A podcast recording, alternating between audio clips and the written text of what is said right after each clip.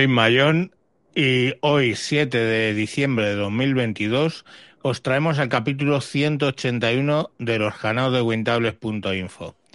Vamos a traer y vamos a hablar de ChatGPT y de algunas cosas también importantes y para ello tenemos aquí algunos de los sospechosos habituales. Buenas noches, Samuel. Hola, buenas. Hoy con nueva configuración, nuevos cascos, nuevo todo. Pues buenas. Buenas noches, Moisés. Muy buenas noches desde una Tenerife lluviosa.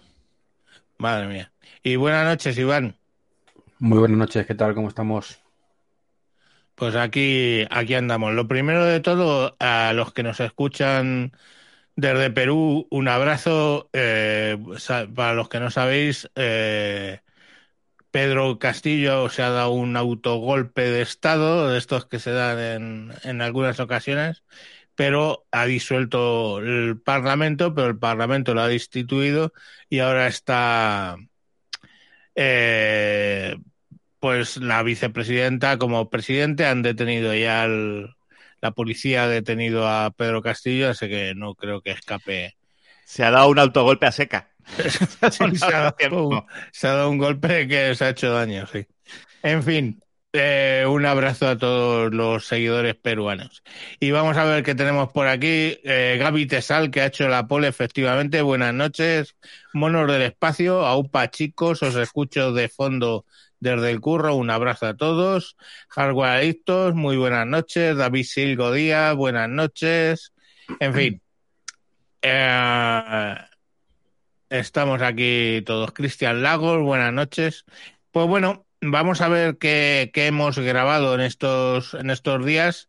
Eh, el último que nos aparece es Treki 23, Iván, que has grabado sobre el car y la opción de karaoke en Apple Music. Eh, Monos del Espacio ha hecho un repaso de la temporada de Fórmula 1. Em, eh, han hablado aquí de uh, Car 6, CEO de Nothing y el iPhone Pro. Tú también, Iván, has vuelto a hablar de harto de actualizaciones que no aportan nada.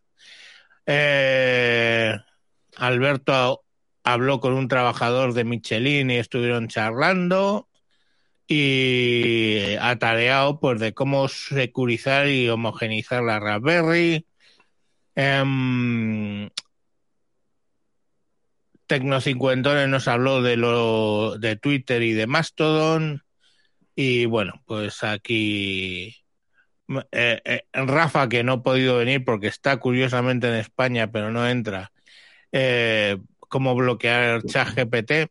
En fin, si queréis seguirnos, ya sabéis que podéis hacerlo buscando redes sospechosos habituales en vuestros podcatchers favoritos o si no, pues directamente podéis buscarnos pues en iVoox, en Evox, iTunes, eh, o sea, iTunes, en Evox, en Apple Podcast, Google Podcast, en un montón de, sitios, Amazon Music, en fin, y donde yo lo uso más que es en Spotify, que últimamente se ha convertido en mi sistema para escuchar pues, los, los podcasts directamente, ¿no?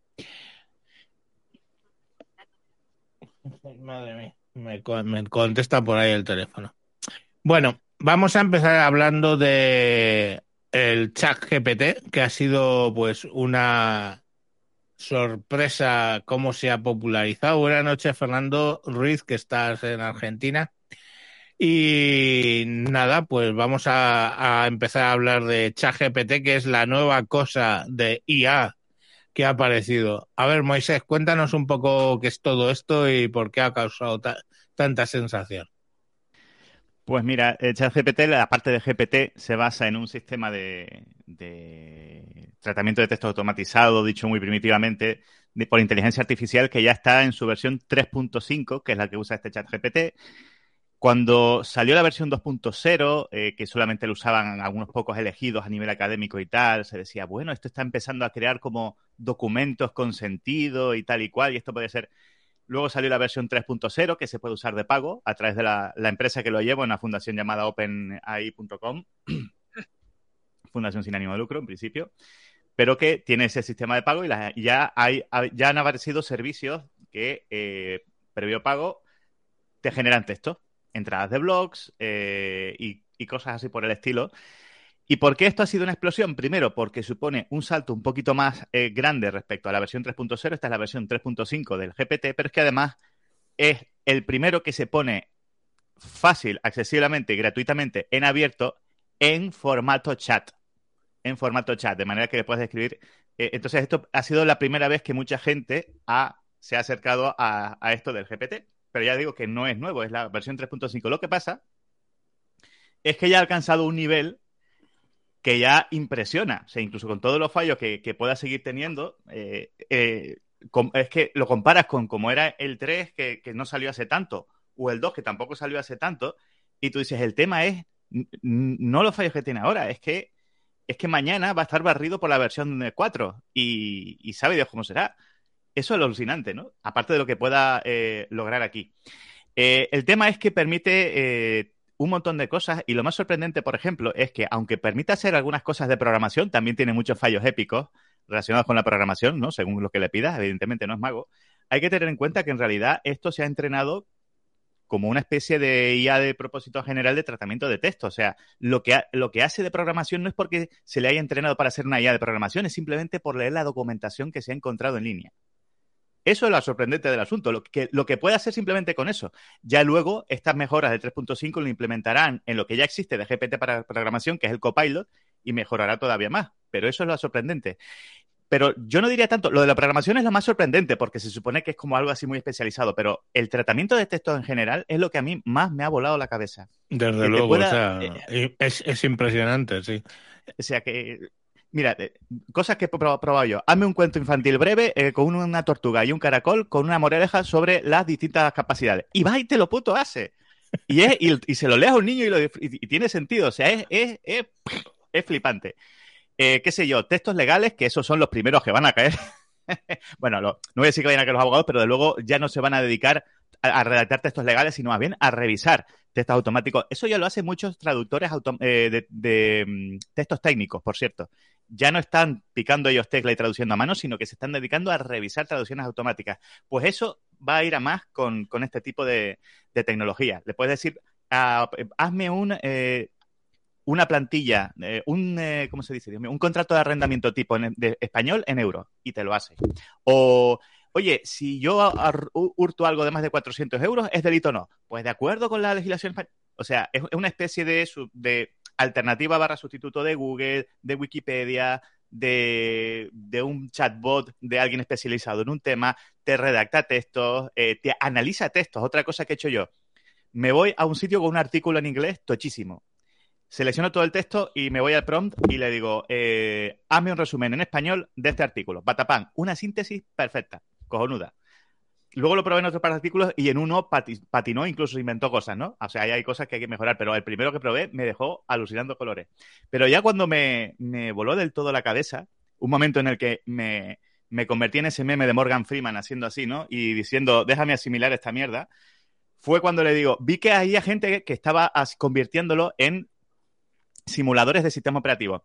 Imagina que eres MS2, ¿no? Y te puedes y puedes usarlo como si fuera comando MS2. Pues yo le dije, imagina que eres la consola de comandos de una aventura conversacional del Señor de los Anillos. Empezamos en la comarca. Y me dejaba puto jugar. Y, jugaba y decía, y ahora llega Hobbiton y voy a la taberna y hablo con el tabernero que resulta que es Sansa Ganji. Oye, ¿y cómo está Frodo? Y y, y yo, o sea, ahí cerré la pestaña y digo, ¿esto qué? ¿Esto qué?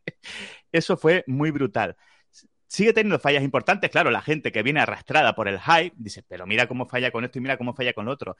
El tema es que las mejoras se quedan y, y los fallos es lo que va desapareciendo constantemente. Entonces, no es que esto sea lo que vamos a estar utilizando en cinco años o que las consecuencias que veamos en cinco o diez años sea con este GPT 3.5. Es que el año que viene seguramente saldrá el 4 y esto y habrá mejorado un montón. Eh, entonces, esto puede ser el equivalente a la en cuanto, por ejemplo, a la redacción de textos, el equivalente a cuando apareció la calculadora con ponernos nosotros a hacer cálculos manuales en papel. O sea, ya va a ser algo que empezaremos a dejar de hacer después de la, eh, educación obligatoria. Hazme un texto que tal, hazme un texto que cual, redacta un correo en el que tal. Eso ya funciona eh, pero es casi que fijaros Que, que, da la vuelta a todo, o sea, ¿no? Da la vuelta, bueno, vamos a saludar un segundo a JF Caringi desde México, que dice saludos de otro país eliminado del Mundial. Y Alfredo Blanquer, buenas noches. Pues es que da vuelta a todo, ¿no? Porque ahora, ¿con qué cara le pides a un alumno que te haga un resumen de un libro que el tío, por ejemplo, no se va a leer? ¿No? Le dices, hazme un resumen de, yo qué sé, de, de, guerra y paz, y le hace un resumen, pues, de no sé cuántas palabras de, de guerra y paz y se lo va a hacer. O sea, los exámenes orales van a subir ahora lo que no está escrito, porque es que si no, ¿cómo evalúa? O sea, ya cualquier cosa que envías a casa, ya está pasando en Estados Unidos, ¿eh? Y no solo entre escolares, en universitarios también, ¿eh? Dice. Pero esto no te pasaba a eh, ti en casa, em, eh, Javier. Eh, ¿No te decía la, niña de Alexa cuántos son? Uy, perdón. Ah, sí. ¿Cuántos son dos y dos? No, en matemáticas sí que lo, sí que lo estaba haciendo. Dice Hardware Adictor, dice, no os alegréis tanto, no me alegro tanto. A mí me tiene acojonado, a mí también. Que hay que empezar a poner límites a estas inteligencias. Eh, yo, lo de poner puertas al campo es complicado. Es complicado, ya os lo digo de entrada.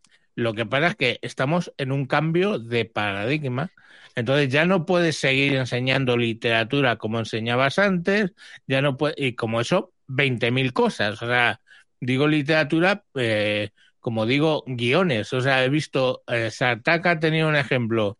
Escríbeme un guion para explicar, en un guion de YouTube para explicar fácil eh, la relatividad. Y se lo escribía y lo explicaba fácil. Entonces digo, me cago en la leche. O sea, todos estos de 5 euros, los por de 5 euros, ya se van a automatizar. Ya se hacen en algunos casos así, de hecho. Mira, Notion, que es esta herramienta online ¿no? de, notas conectadas, ya tiene un sistema también de generación de textos eh, basado en, GPT. Y bueno, y lo de los textos, mira, yo por ejemplo trabajo en el campo de la, de la enseñanza de oposiciones y tal, ¿no? Ahí la gente se mete leyes en la cabeza y así malamente.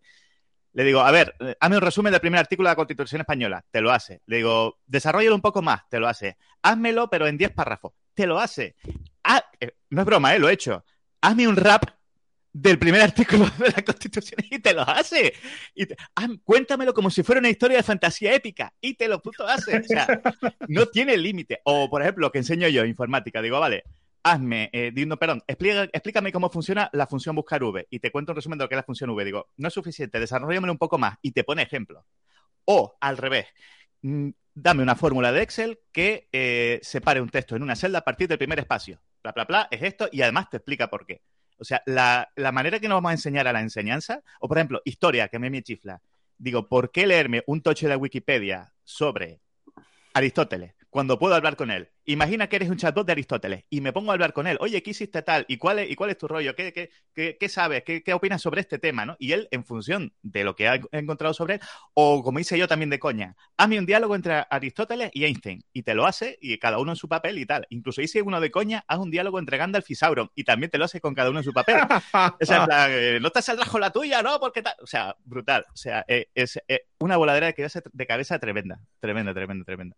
Es, eh, pero es que es muy impresionante y va a mandar al paro, o sea, seamos razonables, ¿no? Es el miedo probablemente de hardware adictos, va a mandar al paro mucha gente y va a cambiar el paradigma de mucha gente. O sea, el típico eh, software de altas, bajas modificaciones y, edición.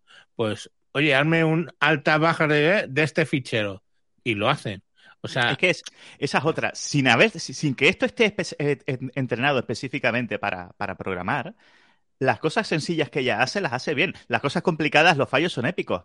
Pero, eh, por ejemplo, uno dice, a ver, ¿cómo integro esto usando la API de OpenIA en, en, un bot de Telegram?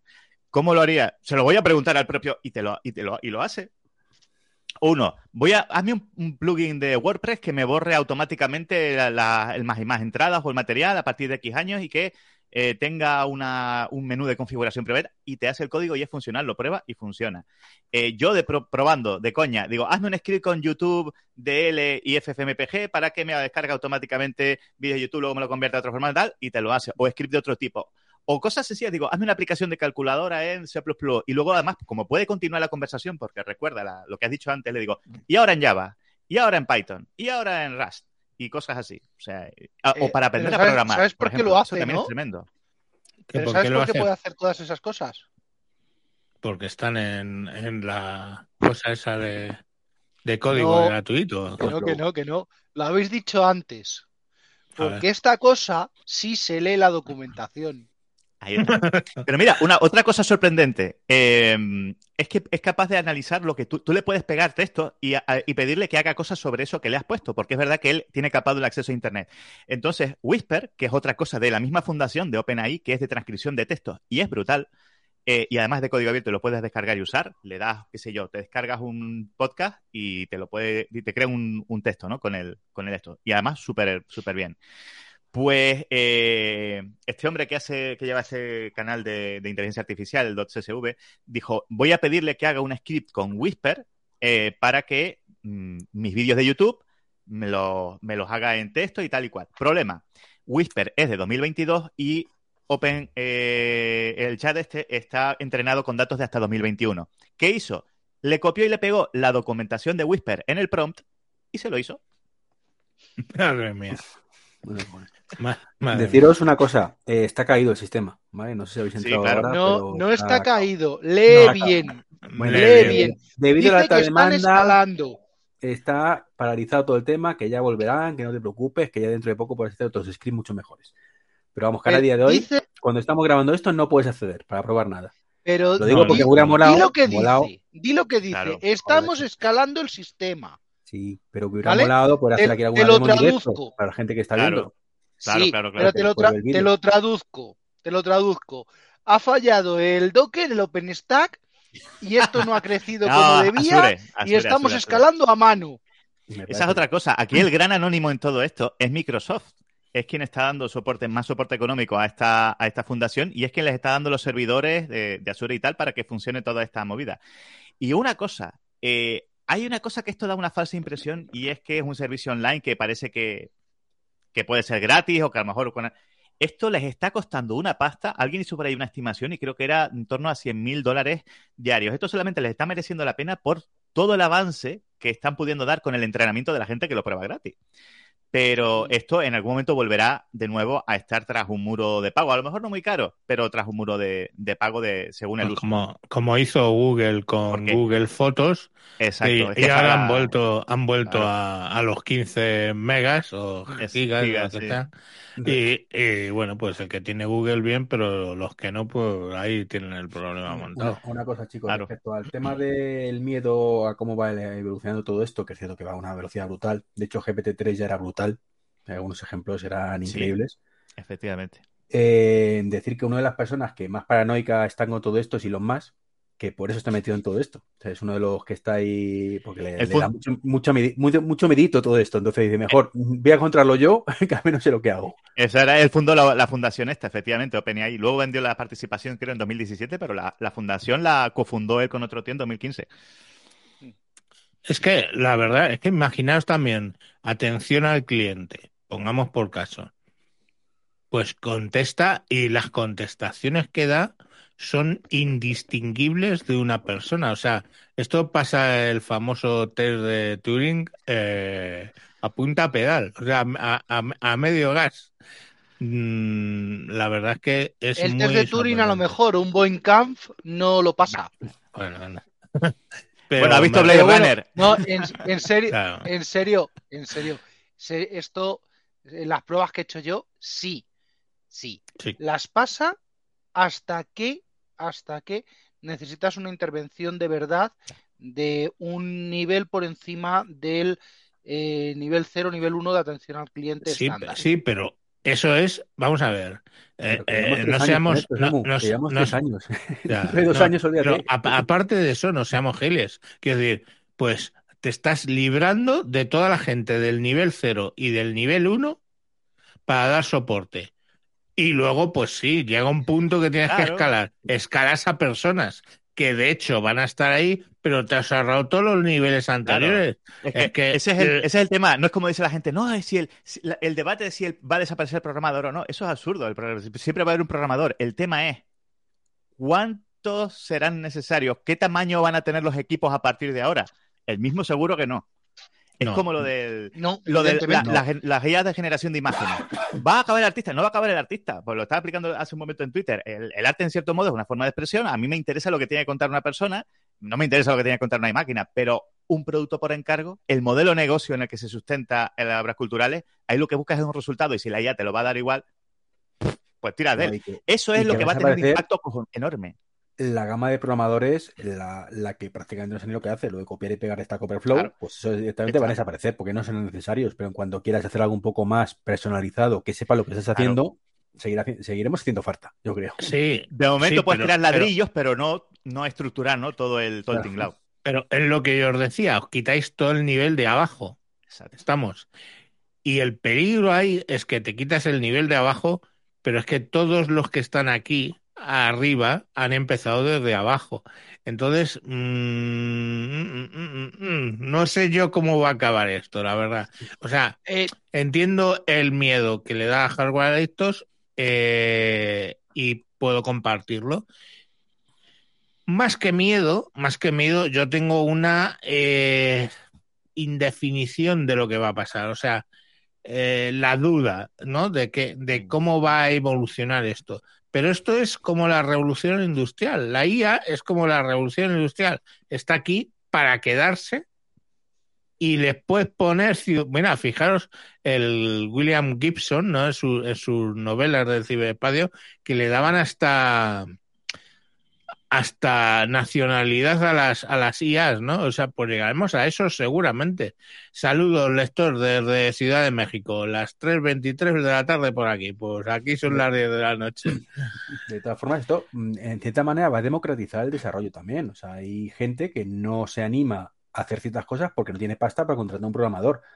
En muchos casos son eh, aplicaciones chorras, entre comillas, chorras cuando sabes de hacerlas, Claro. que con una guía de este tipo te pueda generar un cuerpo bastante decentillo y tú poner tus ideas en práctica fácilmente. O sea, que Ahora, con todo esto, una sola persona puede hacer indudablemente muchísimo más. También es verdad, si nos ponemos ya más filosóficos, que esto va a tender a una deshumanización de muchos procesos tecnológicos, en tanto que ya no vamos a necesitar a otras personas Bueno, para muchísimas cosas también. esto, mira, solo hay que mirar atrás. Eh, en todas las revoluciones que ha habido en la industria, en todas ha habido acojonamiento, Dios mío, esto es el fin del mundo, esto es el final. Y al final se han generado más puestos de trabajo de los que se han perdido.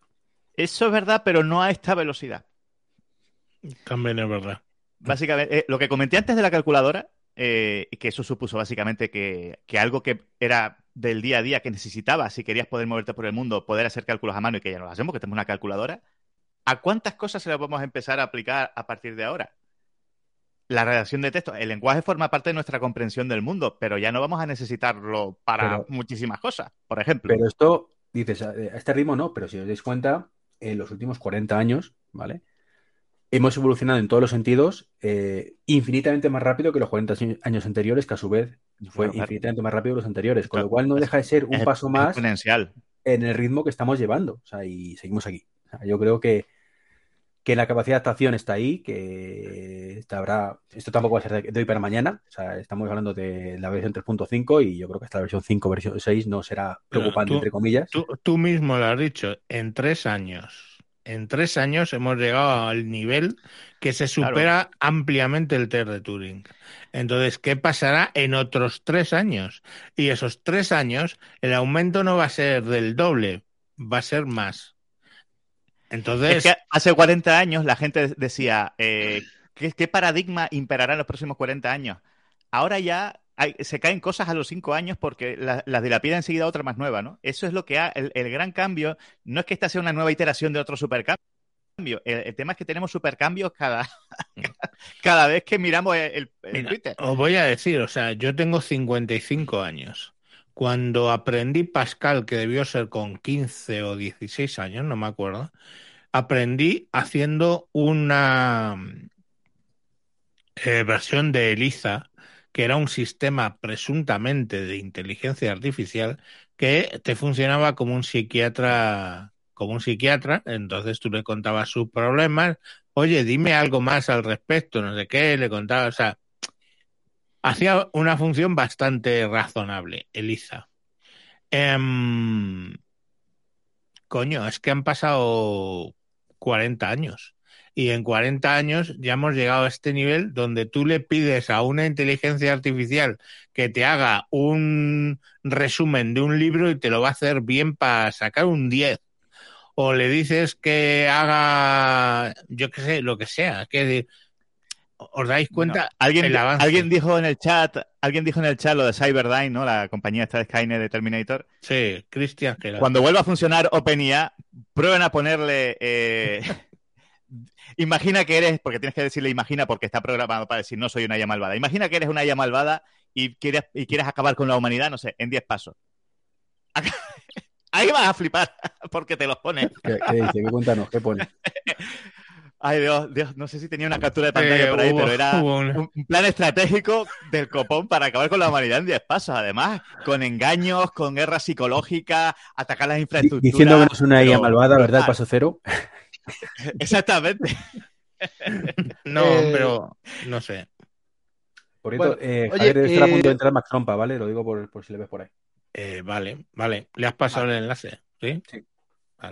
Os traigo, os traigo entonces la otra parte, ¿no? la parte de lo que me ha dado a mi tiempo entre trabajo, movimientos y demás, de ver los cotilleos que andaban por ahí. Bien. Eh, teníamos a, Adobe, ¿vale? Eh, llorando ya por las esquinas con lo anterior, ¿vale?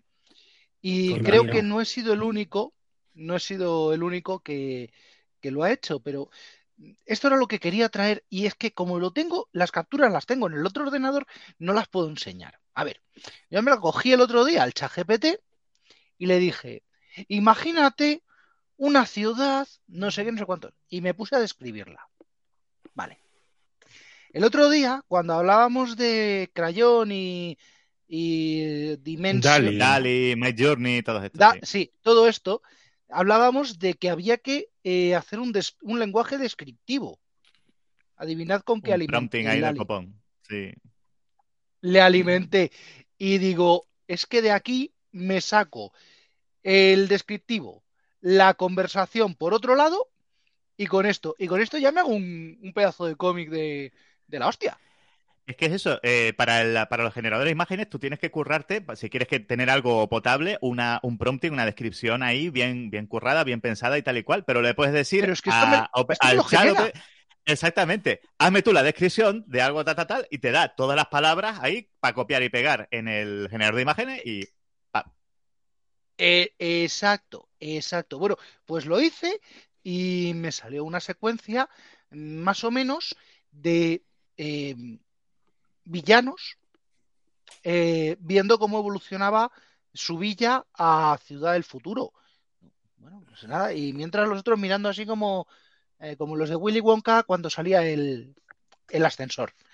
en fin, cositas así. Bueno, pues venía lo de lo de Adobe porque han vuelto a llorar diciendo que ahora esto es demasiado potente para los generadores de imágenes y que eh, siempre vamos a necesitar de sus productos y de ellos.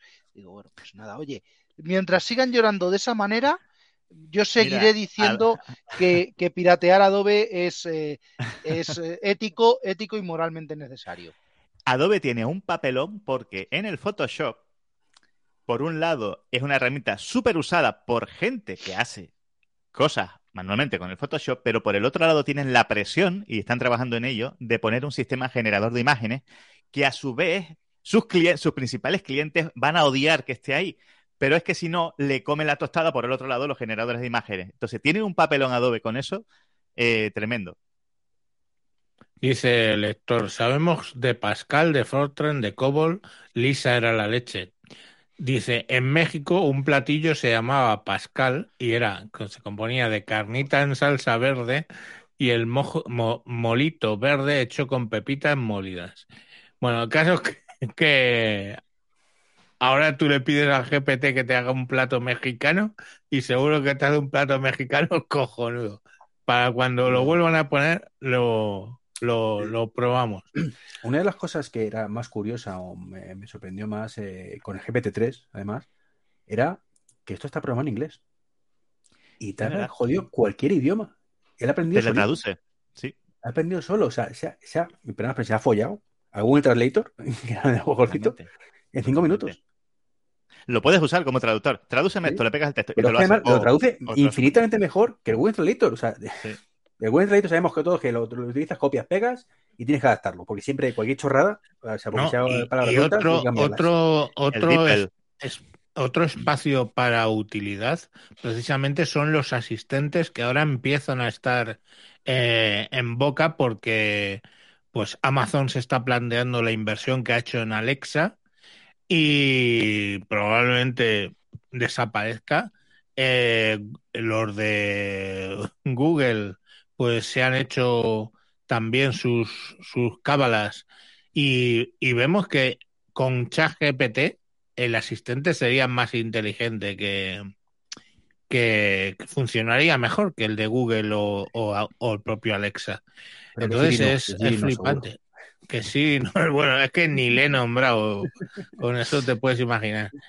Pero imaginaos, o sea, eh, la potencia que tienen estos, estos sistemas ya, que en un momento dado, si quieren eh, eh, beneficiarse, el, el- el propio chat de Google, o sea, en un momento dado se puede afiliar o pagar o lo que sea a este chat GPT y coño, pues Es tienes un asistente mucho más potente que lo que Esto lo, han lo esto lo han capado manualmente su acceso a Internet, pero si tuviera acceso a Internet es que básicamente no necesitaría entrar en Google porque él te haría la búsqueda y ya te haría la curación de contenido, el resumen, lo que tú quieras que, que haga con, lo, con, la, con la búsqueda, ¿no? O que te cuente.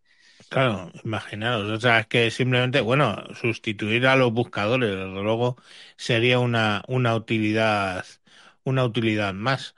Pero es que, no sé, es- ya os digo que es un cambio de paradigma. O sea, lo que estamos viviendo actualmente es un cambio de paradigma eh, de libro, vamos, no, no hay, no hay mucha explicación ahí. O sea, esta es la primera vez que he visto eh, abrumados por un avance tecnológico, no al público corriente y moliente, sino a, a la gente que trabaja en eso, a los que están ahí en la vanguardia del asunto, a los menos impresionables por estas cosas. Es Ya la ves. primera vez en mucho tiempo que veo a, a gente abrumada en este sector. Es, es muy, muy sorprendente lo que se está alcanzando. O sea, no sé dónde va a terminar, la verdad. Eh, Aquí falta, falta Rafa diciendo ¡Ia! ¡Ia! Sí, no, el caso es que eh, él ha hablado de ChatGPT, pero no lo he escuchado. No sé qué, porque decía bloqueando ChatGPT. Ah, Supongo que se- puso a hacer pruebas matemáticas muy locas hasta ver dónde reventaba y por supuesto lo reventó, ¿no? Llegó un momento Hombre, que ya decía claro. claro. Sí, Pero por hacer un resumen, tenemos generadores de imágenes. Tenemos esto que es una esto textual del copón bendito. Hay ya eh, sintetizadores de voces que si los entrenas con, una, con determinadas horas de voces, es capaces, son capaces de hacerte una réplica de esa voz que suena muy levemente, si lo escuchas lo suficiente, muy levemente robotizada, pero ya es muy levemente. ¿eh? Yo vi una, como hacía uno de el Auronplay, una imitación de la, la por IA y, eh, y me quedé alucinando en colores. Digo, por un buen rato pensaba que era él. Eso con voz ya está ahí. Eh, de limpieza de sonido Adobe tiene uno también brutal y estamos poco nos falta para el musical. Cuando esto No, empiece musical- a, a metal, el- ahí está, el está mus- en marcha. Está en marcha. Eh, Ya enseñó algunas cosas el Altozano, este que le sigo en. YouTube. Eso te iba, eso te a cosas. decir, que ese ya, ya ha sacado alguna Ya. historia. Al- Alguna Hay vez un de, se- vídeo. de separar eh, instrumentos en una composición y algunas cosas más que ha hecho. Pero efectivamente, pues No, llegará no, un no, no, momento. no, no. El otro, compos- el otro vídeo, el del generador de secuencias. Mm, de loops. El de se- No, el de generador de secuencias. El, el que te genera una partitura. Mm. ¿Vale? Ay, que y- es eh, una especie de autocompositor. Y otra cosa que está en marcha, generador de vídeo, a partir de los generadores de imágenes, mm, todavía no se han hecho públicos, pero Meta y Google ya han hecho pruebas de algunos. Por ejemplo, hay eh, canguros cocinando en la cocina y hacía un vídeo en el que se veían dos canguros cocinando una cocina, ¿no? Eso será la evolución de las imágenes, que ya será el acabose, ¿no? Hazme un vídeo de tal. Y ya con eso te podrás hacer tu película. Eso te iba a decir, digo, eh, los de Hollywood están acojonados también. no, deberíamos estar acojonados todos. Porque, bueno, eh, lógicamente, ah, dices tú, que en todos estos cambios, en todas estas revoluciones, ha habido mucha gente que se ha quedado en el paro, pero luego se han creado más puestos. Vamos a ver, el número global, cuando hablamos de número global, en el largo tiempo, pero en el tiempo específico, mucha gente se va a ir a la puta calle. Ayer leí en Twitter, Sí, sí, sí. Ayer leí en Twitter una cosa curiosa que decía uno, dice, al final, esto que se temía de que la, la, fuerza de trabajo tecnológica iba a fagocitar, pues yo que sé, la gente que trabaja en el campo y tal, está sucediendo lo contrario, se está fagocitando a sí misma. Y, al final van a haber un puñado de gente que hace cosas automatizadas y el resto a trabajar, no sé, en el campo, en, haciendo cosas no tecnológicas, ¿no? Mucha más gente. Porque No, ahí, ahí es donde nace o sea, de ese razonamiento que tú haces ahora mismo es de donde nace lo de la, la paga interna, o sea, la paga universal, ¿no? Es decir, que el propio Estado te va a pagar a ti una cantidad X, eh, en principio, eh, a cambio de que no te tenga que proveer de sanidad ni de muchas cosas, pero esa paga, o sea, básicamente va a ser como va a cubrir o creo que es lo que tienen en mente, cubrir toda esa gente que va que vamos, puedo decir, vamos a ir al eh, paro. o sea, eh, esto, esto es un ariete al concepto de, empleo, de puesto de trabajo, ¿no? De gente que hace cosas. Imagina. O sea, quiero decir, mm, ahora mismo negociar. Hay, hay IAs que negocian. Yo, mi trabajo es negociar. Hay IAs que negocian e incluso mejor que yo. Y entonces ya te empiezas a decir, hostia puta, como esto se generalice, claro. Yo voy a la puta calle. Lo que pasa es que yo tengo 55 años y como mucho me quedan 10 o así de vida laboral. Pero el chavalito que tiene ahora, qué sé yo, 30 años, digo chavalito, pero bueno, el, el tipo que tiene ahora 30 años y que ha dedicado pues 10 o 12 a formarse en temas de, de imagen y todas esas cosas, pues el tipo va a tenerlo muy mal, la verdad. Y entonces, globalmente, globalmente estamos de acuerdo que va a haber una migración de un determinado trabajo a otro tipo de trabajo. Pero en la particularidad de las personas va a haber mucha gente que se va a ir al puto paro, pero así, vamos, plics. A ver, para, para eso supuestamente hay un plan que están desde hace años desarrollando, que dicen pues que, incluso las empresas cuando contraten, bueno, en su momento era el tema autónoma, autómatas, que va a ir todo un poquito de la mano. O sea, la evolución, si nos damos cuenta, está yendo muy paralelo. También los temas de los autómatas está llegando un salto brutal. Podemos ver el, Optimus de Tesla, que en un año lo que han avanzado, ¿no?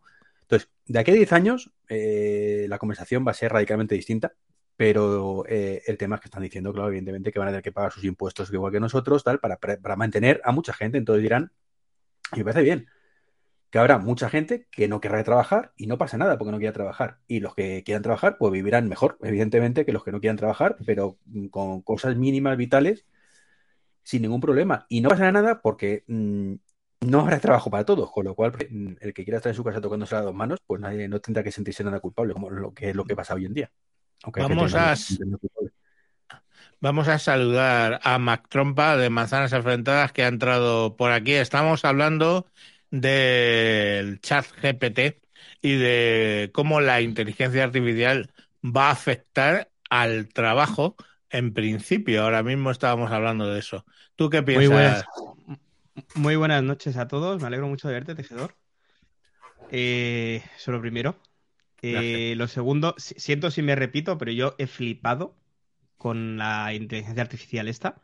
Llevo tres días hablando con ella y es que me hago polvo de lo que puede llegar a hacer y sobre todo la, respuesta esta de es que yo no puedo acceder a Internet y solamente sé datos hasta 2021. O sea, mm, es para flipar. Yo me da mucho miedo.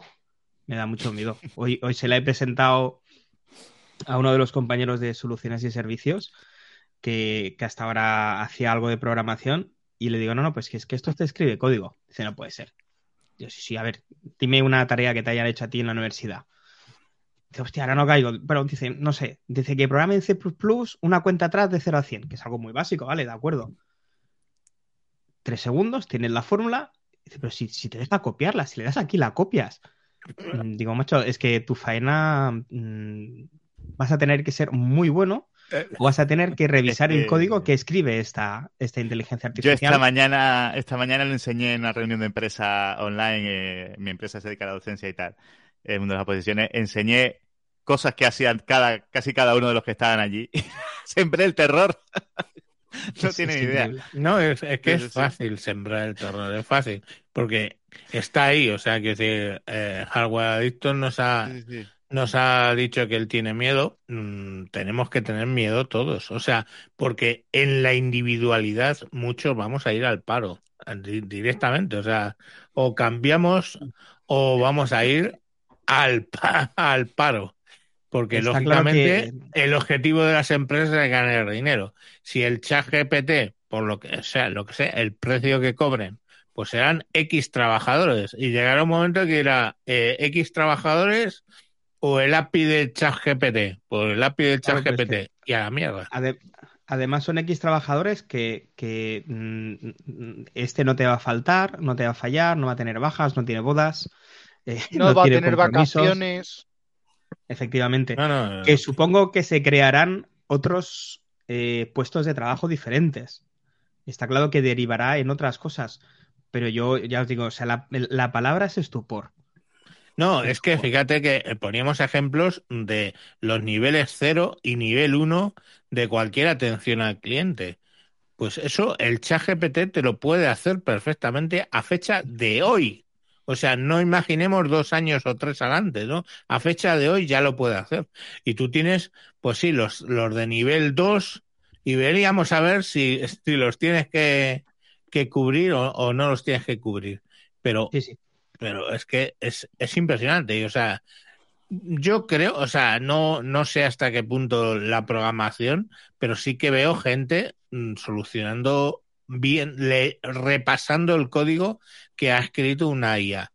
Y luego, eh, lo que decíamos en educación. En educación, básicamente ya ha roto eh, eh, el escríbeme un resumen de mil palabras de guerra y paz. Pues, tío, se lo pides a, a esto, te lo escribe, copy, paste y a tomar por culo. Y ahí pásale tú el lo de ver si han hecho copy paste Mira, y todo Black- eso. Una- no, no, no Una sé. cosa, una cosa flipante que hice ayer. Eh, un podcast que hizo Juan Luis que me encantó con, eh, con Jordi sobre eh, la historia de la guerra y tal, ¿no? Desde el punto de vista antropológico y tal, ¿no? No solo de Ucrania, sino uno que hizo un par de años. Eh, hora y media o así.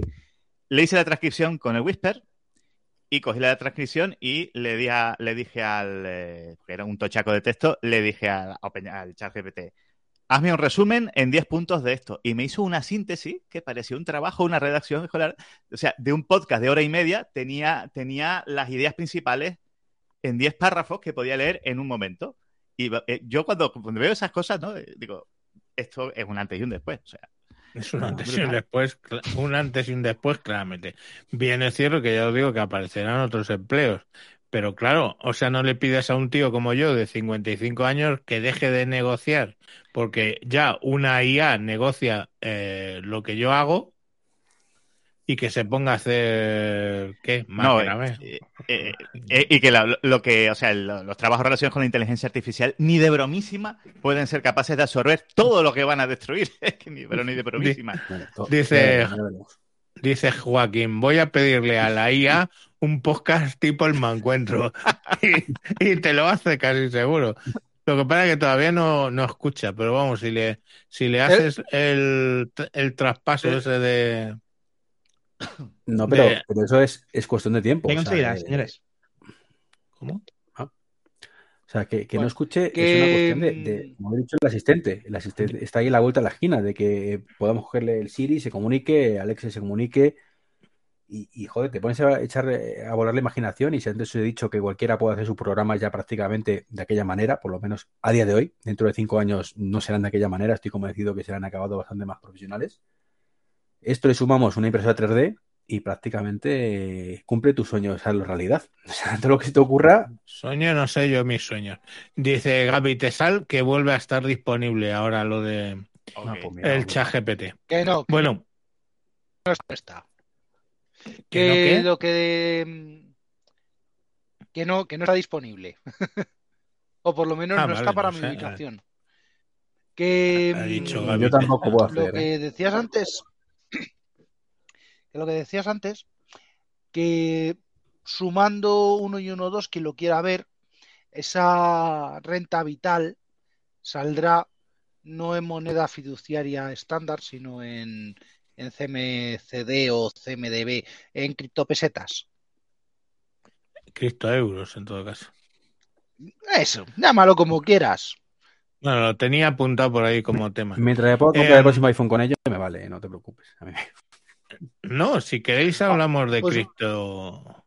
Vamos, no sé si queréis seguir hablando de ChatGPT o ya está, que estamos todos muy impactados. Es que sería sería el resumen y, y bueno, dice que No sé, pero Gaby Tengo Tesal una dice, anécdota muy buena. Espera un momento, dice Gaby Tesal dice, yo he podido entrar al igual que por suerte o por un hueco. Sí, a mí me ha dejado entrar ahora, pero me, me aparece la- el cartelito naranja de que están teniendo problemas. Que Mm. puede haber problemas y tal. Lle- Lleva así toda la tarde, ¿eh? Sí. ¿Qué, qué, qué decías, este Samuel?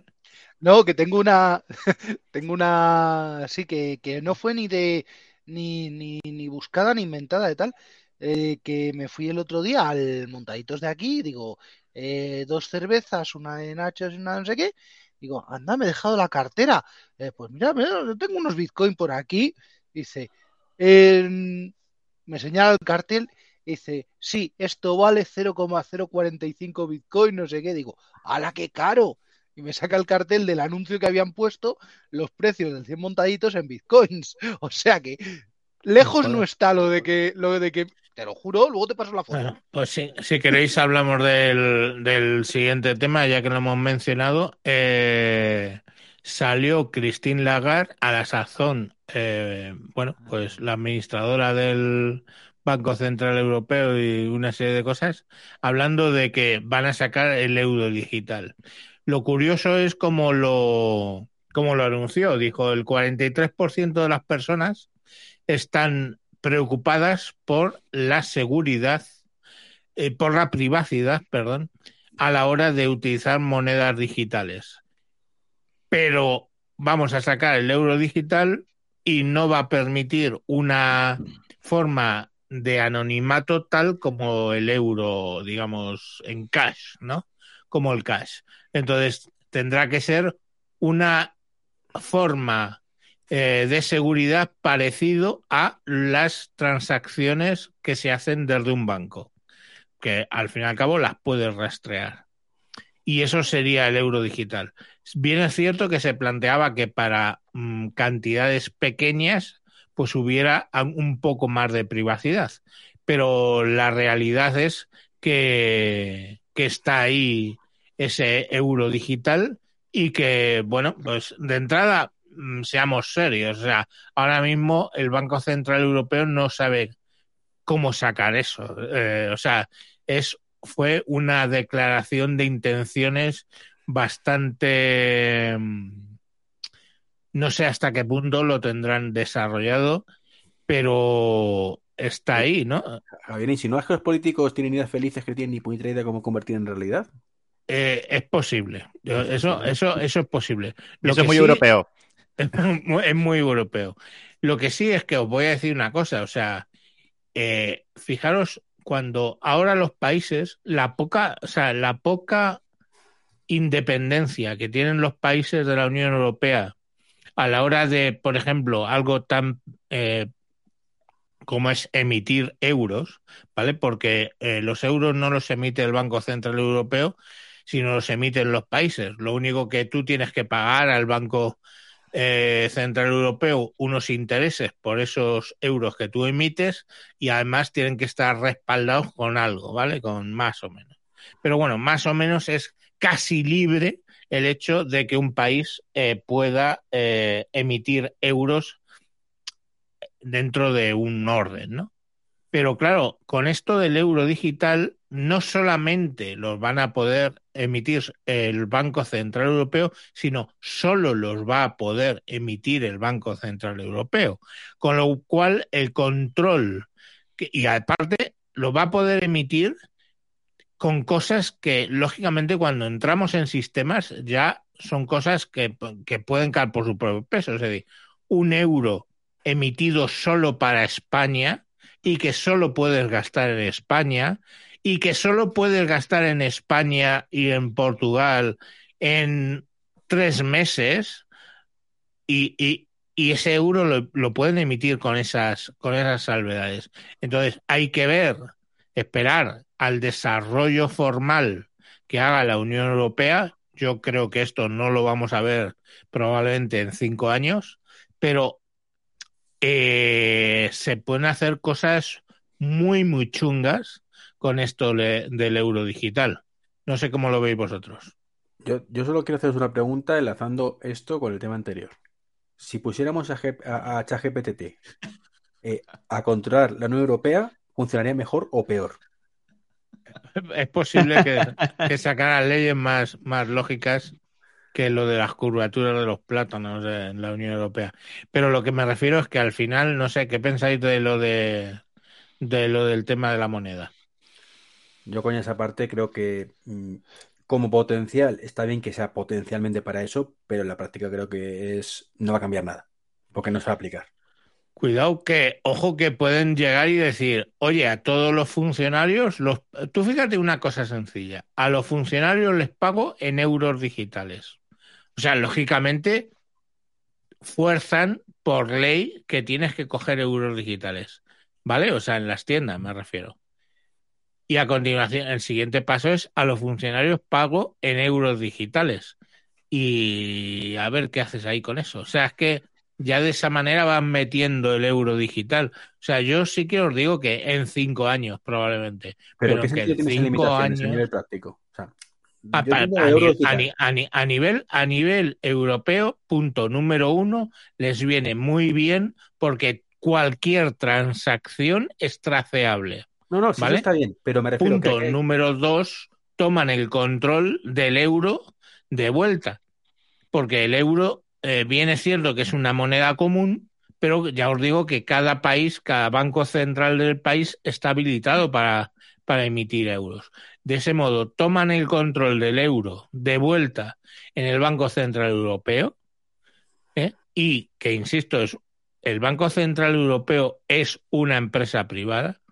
Entonces, toma el control esa empresa del euro y a partir de ahí ya la Unión Europea ordena y manda sobre, sobre el euro, eh, pudiendo hacer cosas muy chungas. Estamos, o sea, el, el hecho de que para que España entrara en la Unión Europea tuviéramos que desmontar toda nuestra infraestructura industrial, eh, va a quedar como a la altura del betún. O sea, va a ser un puñetero chiste comparado con lo que se puede hacer con los euros digitales. ¿Entiendes?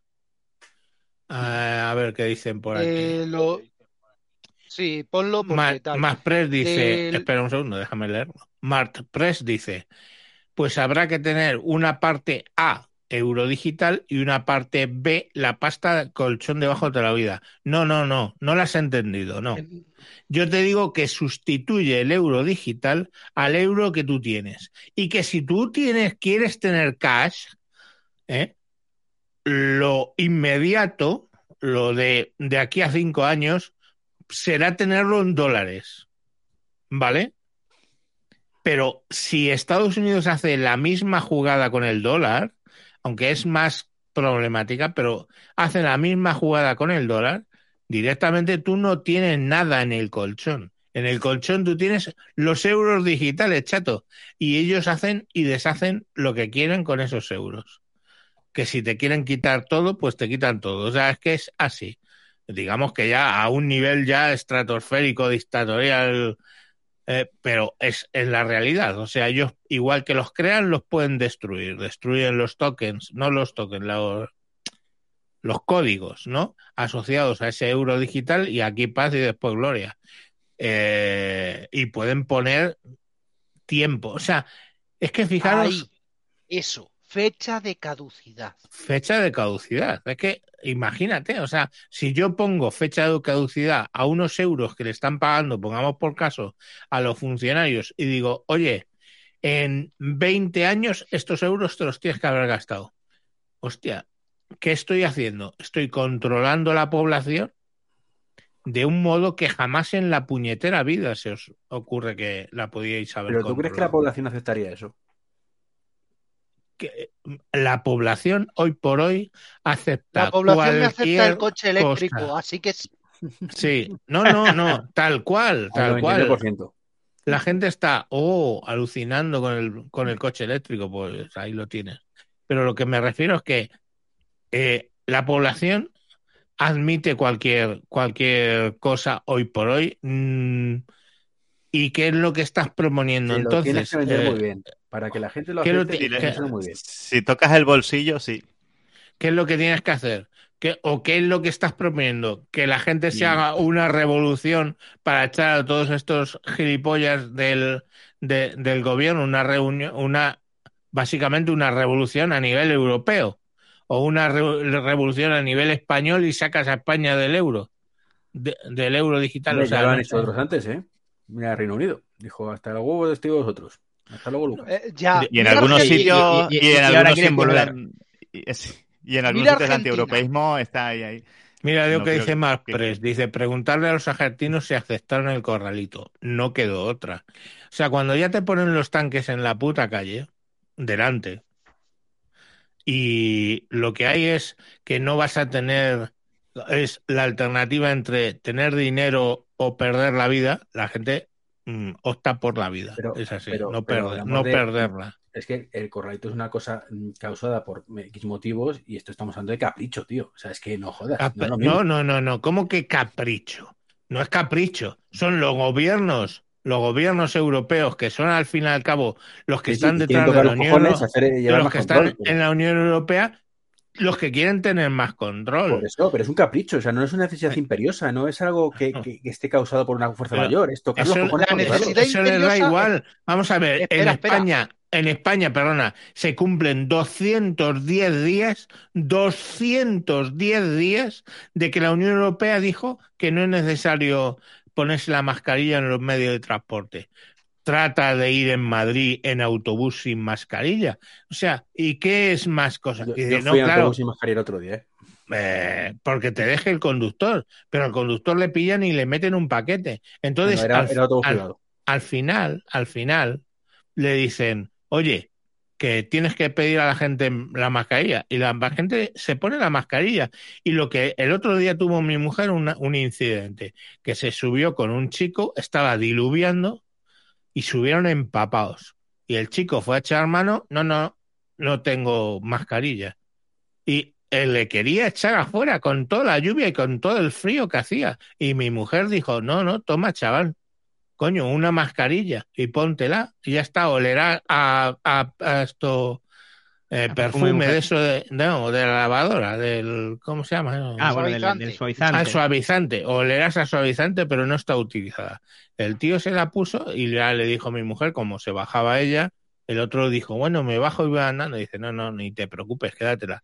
Pero el otro dice, el, el conductor, que era un hijo de puta, no tenía otro nombre, diciendo, oye, pues mira, eh, tienes aquí el buen, la buena samaritana que te ha dejado. ¿Qué, qué, gratuidad de decir eso. Decirle ahora a un niño en Valencia, a un niño de tres años que se baje del autobús porque no se pone mascarilla, cuando no está estipulado para niños que tengan que tener mascarilla. Mira, es una gilipollez, que es un virus tan inteligente que no contamina si te metes en una discoteca o en un bar, pero contamina dentro del autobús. Váyase usted a tomar por el puto culo, De hecho, joder. al, al verlo pilló hace poco porque en autobús, sin mascarilla. Y esto viene- En la no lo pillaba. No, no. Lo pillé, pero por otros motivos espero. Eh, Esto viene a raíz de el control que quieren tener los gobiernos sobre las personas. Aquí no nos Pero es hagamos que- líos. Sí, pero es que ya, ya está bien vendido ese control, ¿vale? Claro. Decís que hay que venderlo bien. Vale. Ese está, ese está ¿Cuántos más que años vendido. llevamos? Vale, pero es que ¿cuántos años llevamos escuchando lo de lo que hemos dicho antes? Lo de la paga universal, lo del fondo universal, no sé qué. Ya tienes ahí la puerta de entrada, ya tienes tu puñetero caballo de Troya. Coges y dices, la paga universal, las, eh, las eh, subvenciones gubernamentales, no sé qué, no sé cuánto, todo esto va en criptoeuros.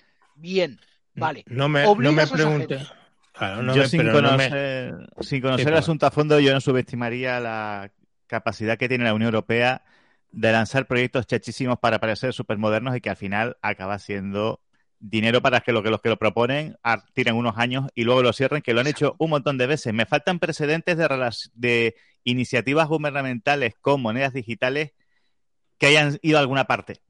No sé por qué el de la Unión Europea podría ser diferente. La de Eh, Venezuela es la que más lejos ha llegado. Vamos a ver, la cuestión al final es que lo impongan. O sea, la palabra es que lo impongan. Y si te lo imponen, pues qué cojones. Quiero decir, tú vas a tener que cobrar. Ahora estabas cobrando en euros que podías utilizar en cash y ahora vas a cobrar en euros digitales, chato. Y si tu empresa te dice que tienes que pagarte en euros digitales, pues tú vas a cobrar por euros digitales. Por eso decían los funcionarios. Y fijaros que en España hay un montón de funcionarios. ¿eh? Entonces llega un momento que dices, tú a los funcionarios les pagas en euros digitales y obligas por ley a que los tienes que coger. Pues a tomar por culo, ya tienes a la gente, a, a- a una buena que- parte de la fuerza laboral. me parece cojonudo, ¿eh? O sea, en que una subvención para X cosas se tenga que gastar sí o sí en X, esas X cosas, me parece cojonudo que se pueda obligar, ¿eh? O sea, Eh, Como, sí, como el bono pero- digital, ¿no? O sea, ¿Qué como el, bono este de cultural. De Sí, 400. pero mira lo que han hecho en el bono digital. Luego está la, eh, o sea, cuando hablamos de la inteligencia artificial, luego está la inteligencia sobrehumana y cabrona del, de- el adolescente medio, ¿no? Que les dan el bono de los 400 euros, esos compran un FIFA, eh, un FIFA último, un FIFA 23 de los cojones y luego van a venderlo de segunda mano y oye, algo se lo sacan y ya tienen dinero cash para gastar. Entonces, eh, eh, que habrá alguna forma eh, posible, pues sí. Mira, dice Matt. Press. Recordad que en la EUA son los genios que han impuesto como conector el USB-C para dentro de cinco años, como si eso no fuera a evolucionar a un futuro. Pues no ese es el problema, porque seguramente evol- evolucionaría, pero ahora por esa regla que ha sacado la Unión Europea, por lo menos en Europa, no va a, luz- a, a evolucionar ese USB-C. O, o lo llamarán USB-C, pero por dentro llevará un Thunderbolt 4, o lo que sea, o 5, o 6, o 7. No te digo que no. Pero o no llevará a puerto. Eh, claro, pues, que es la, el solución. USB-C, vamos por partes, el USB-C es un conector, punto. Lo que vaya por detrás es otra historia. Es otra historia, Vale, ya, ya, por eso. Pero lo que me refiero es que al fin y al cabo, pues la solución que ha dado Apple, dice, saco los teléfonos sin conexión y ahí os las den todas a, por los jalateos. Yo, No de- permitirme, desde mi humilde ignorancia respecto a lo que es el euro digital, eh, aquí me- mí me chocan varias cosas. Yo creo que antes veremos en España una jornada de cuatro días con el mismo sueldo que un euro digital. ¿Vale? Es posible. Que No, sí, sí la vas a tener, la vas a tener porque ya me han planteado esta mañana eso. ¿eh? sí, Me han por, dicho eso digo que antes. 40, 40 horas, 10 por día. Ya, No, bueno, pero no, no se trata de eso. En Portugal van a empezar a hacer ahora una prueba piloto también en varias empresas para cuatro, cuatro días laborables con el mismo sueldo. Eh, insisto, antes veremos eso con euro digital. Imponer a la gente a día de hoy que deje el dinero en metálico para usar un euro digital va a ser muy complicado. No digo que no lo puedan hacer y no digo que no cuidado, lo quieran eh. hacer, ¿eh? Cuidado que mucha gente con el tema de la, de la pandemia ya ha empezado a pagar habitualmente con los teléfonos o a pagar con las tarjetas contables. Afortunadamente, afortunadamente. Bueno, afortunadamente o no, pero mucha, mucha gente que antes ni te plantearías que iban a pagar en modo, digamos, electrónico, está pagando de modo electrónico. O sea que Yo- ahí tienen medio camino recorrido. Si no ha sido a propósito, ¿eh? ya sin ponernos conspiranoicos, eh, todo este tema. Pero ahí Yo- tienen medio camino recorrido, vamos. Yo creo que la principal lastre que, o el principal desafío que puede tenerse ahora mismo es que Europa va a tener al menos dos o tres años de una recesión importante y que no creo que esté la cosa como para grandes aventuras eh, de innovación económica. No sé. No sé. Dentro es de unos que- años. Pero que ya tienes, que ya tienes la primera, la primera grande. No hace falta recurrir a los, a los funcionarios. Tienes a todos los de la, los de la renta vital.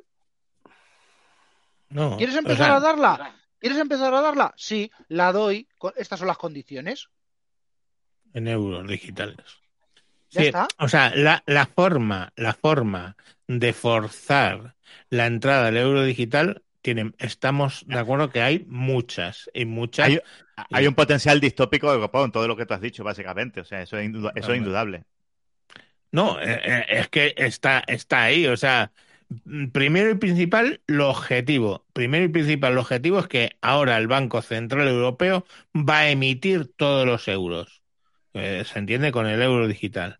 Entonces, objetivamente, los países, la mínima autonomía que tenían a nivel económico, la pierden. ¿Vale? Esto es lo que pasa. O sea, realmente esto está pasando porque se ha generado una moneda única antes de tener una eh, un gobierno único, digamos, ¿vale? Pero, joder, eh, está, está ahí. Vamos a ver qué dice Diego G. Diego G dice, el señor de soy mayor pero no idiota ya puede ir preparando otra campaña para el euro digital. Totalmente de acuerdo. Eh, ¿Quién sonaba que alguien estaba intentando entrar? Chulilla. Vamos a meterle. Ah, mira. Pero bueno, vamos a ver si, si consigue entrar porque tiene de momento se ve Lo la de- pantalla.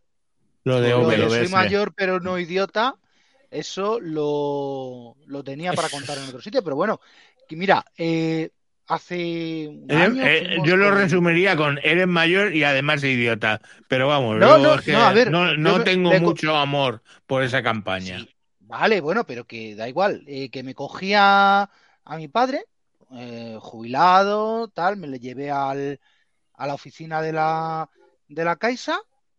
eh, el ser que atendía, no voy a poner ni, ni nombre, ni rostro, ni género, ni nada. Buenas, Juan Luis. Ole. Muy Buena- buena. bu- buenas noches, Juan Luis. Estamos todavía hablando del tema de, bueno, estamos hablando del euro digital y de lo que presentó el otro día la lagarta de la lagarta. Eh, sigue, Ah, Samuel. de, de eso que Bueno. es absolutamente democrático y que hemos votado, dices, ¿en qué elección hemos, Hemos- votado? O, o que nuestros representantes eh, nacionales han votado? Espera, ahora, ahora, Eh, engancha- ahora no, enganchamos Juan- por ahí. Ah, Querías acabar, Samuel. Sí, que termino, termino muy rápido. Eh, bueno, pues ese, ese ente consumidor, consumidor de oxígeno, ordenador de, de dióxido de carbono, creo, eh, bueno, pues se puso eh, que no, que no, que no, que esto hay que hacerlo por, por cajero, que esto hay que hacerlo por el móvil, que no sé qué, no sé cuántos. Coge mi padre y dice, ¿tú quieres ver este dinero en esa cuenta en tu sucursal? Dice, sí. Bueno, pues entonces me lo haces, porque eres tú la que sabes, no eh, yo, que yo lo único que sé es preparar platos de cocina, porque si te pongo los ingredientes para hacerme un stick tartar, no sabes ni por dónde empezar. Claro, Eh, la- Samuel, las eso- carcajadas, eso las carcajadas en la sucursal o sea, todavía se escuchan. como, como, como chanza, como mm, cosa para contar en los amiguetes, está bien, pero la realidad es que no es así, porque yo le hubiera dicho, pues llévese usted su dinero donde le saque los cojones, porque al banco le da igual ese dinero. Pues Sí, tiene claro. otros, tiene otros 50 detrás de la cola esperando para hacer el ingreso. Entonces, eh, Es que no era, no era, no era precisamente un ingreso. yo soy cosa. poco, yo soy poco de la unión hace la fuerza desde que vi la, la- el sketch este de Charles Chaplin que agitaba una bandera roja a un camión que se le había caído la bandera roja y detrás se le ponían todos detrás y parecía que estaba liderando la marcha para quejarse por no sé qué. Y luego cuando llegaba la policía, el, el último que se quedaba con la bandera porque no estaba presente de lo que tenía detrás. Entonces, mm, después de eso, eh, ya no creo en lo de la unión hace la fuerza ni nada por el estilo. Pero la realidad es esa, o sea, de entrada van a poner una cosa que nadie ha votado. O sea, ¿quién, quién vota? Es, o sea, en realidad es quién, a quién podemos quejarnos, o sea, ¿quién, a quién hemos votado, o sea, realmente para que eso suceda. Esas tomas de decisiones de la Unión Europea su sucedan. Ese USB-C lo hemos votado nosotros. Hemos votado no por eso, hemos votado por otras cosas. Hemos votado a un partido, la gente pues habrá votado al que siempre vota en, la, en las europeas y le hemos mandado para allá. Y han salido con ese tipo de, de historias. Eh, Juan Luis, eh, estabas comentando de votaciones y, y demás. A ver. No, a ver, tenemos. A ver, yo es que ahora mismo, como sabéis algunos, entre ellos eh, Moshe, que me escucha fielmente, pues yo estoy muy metido ahora mismo en el tema ucraniano, lo sigo todas las semanas. Tenemos un podcast que está teniendo un éxito, la verdad, mm, que me satisface mucho, de bastantes decenas de miles de visitas. Y eso me hace pensar muchísimo, porque todas las semanas tengo que estar encima del, del tema siguiendo las novedades militares, las novedades de desarrollo de la campaña.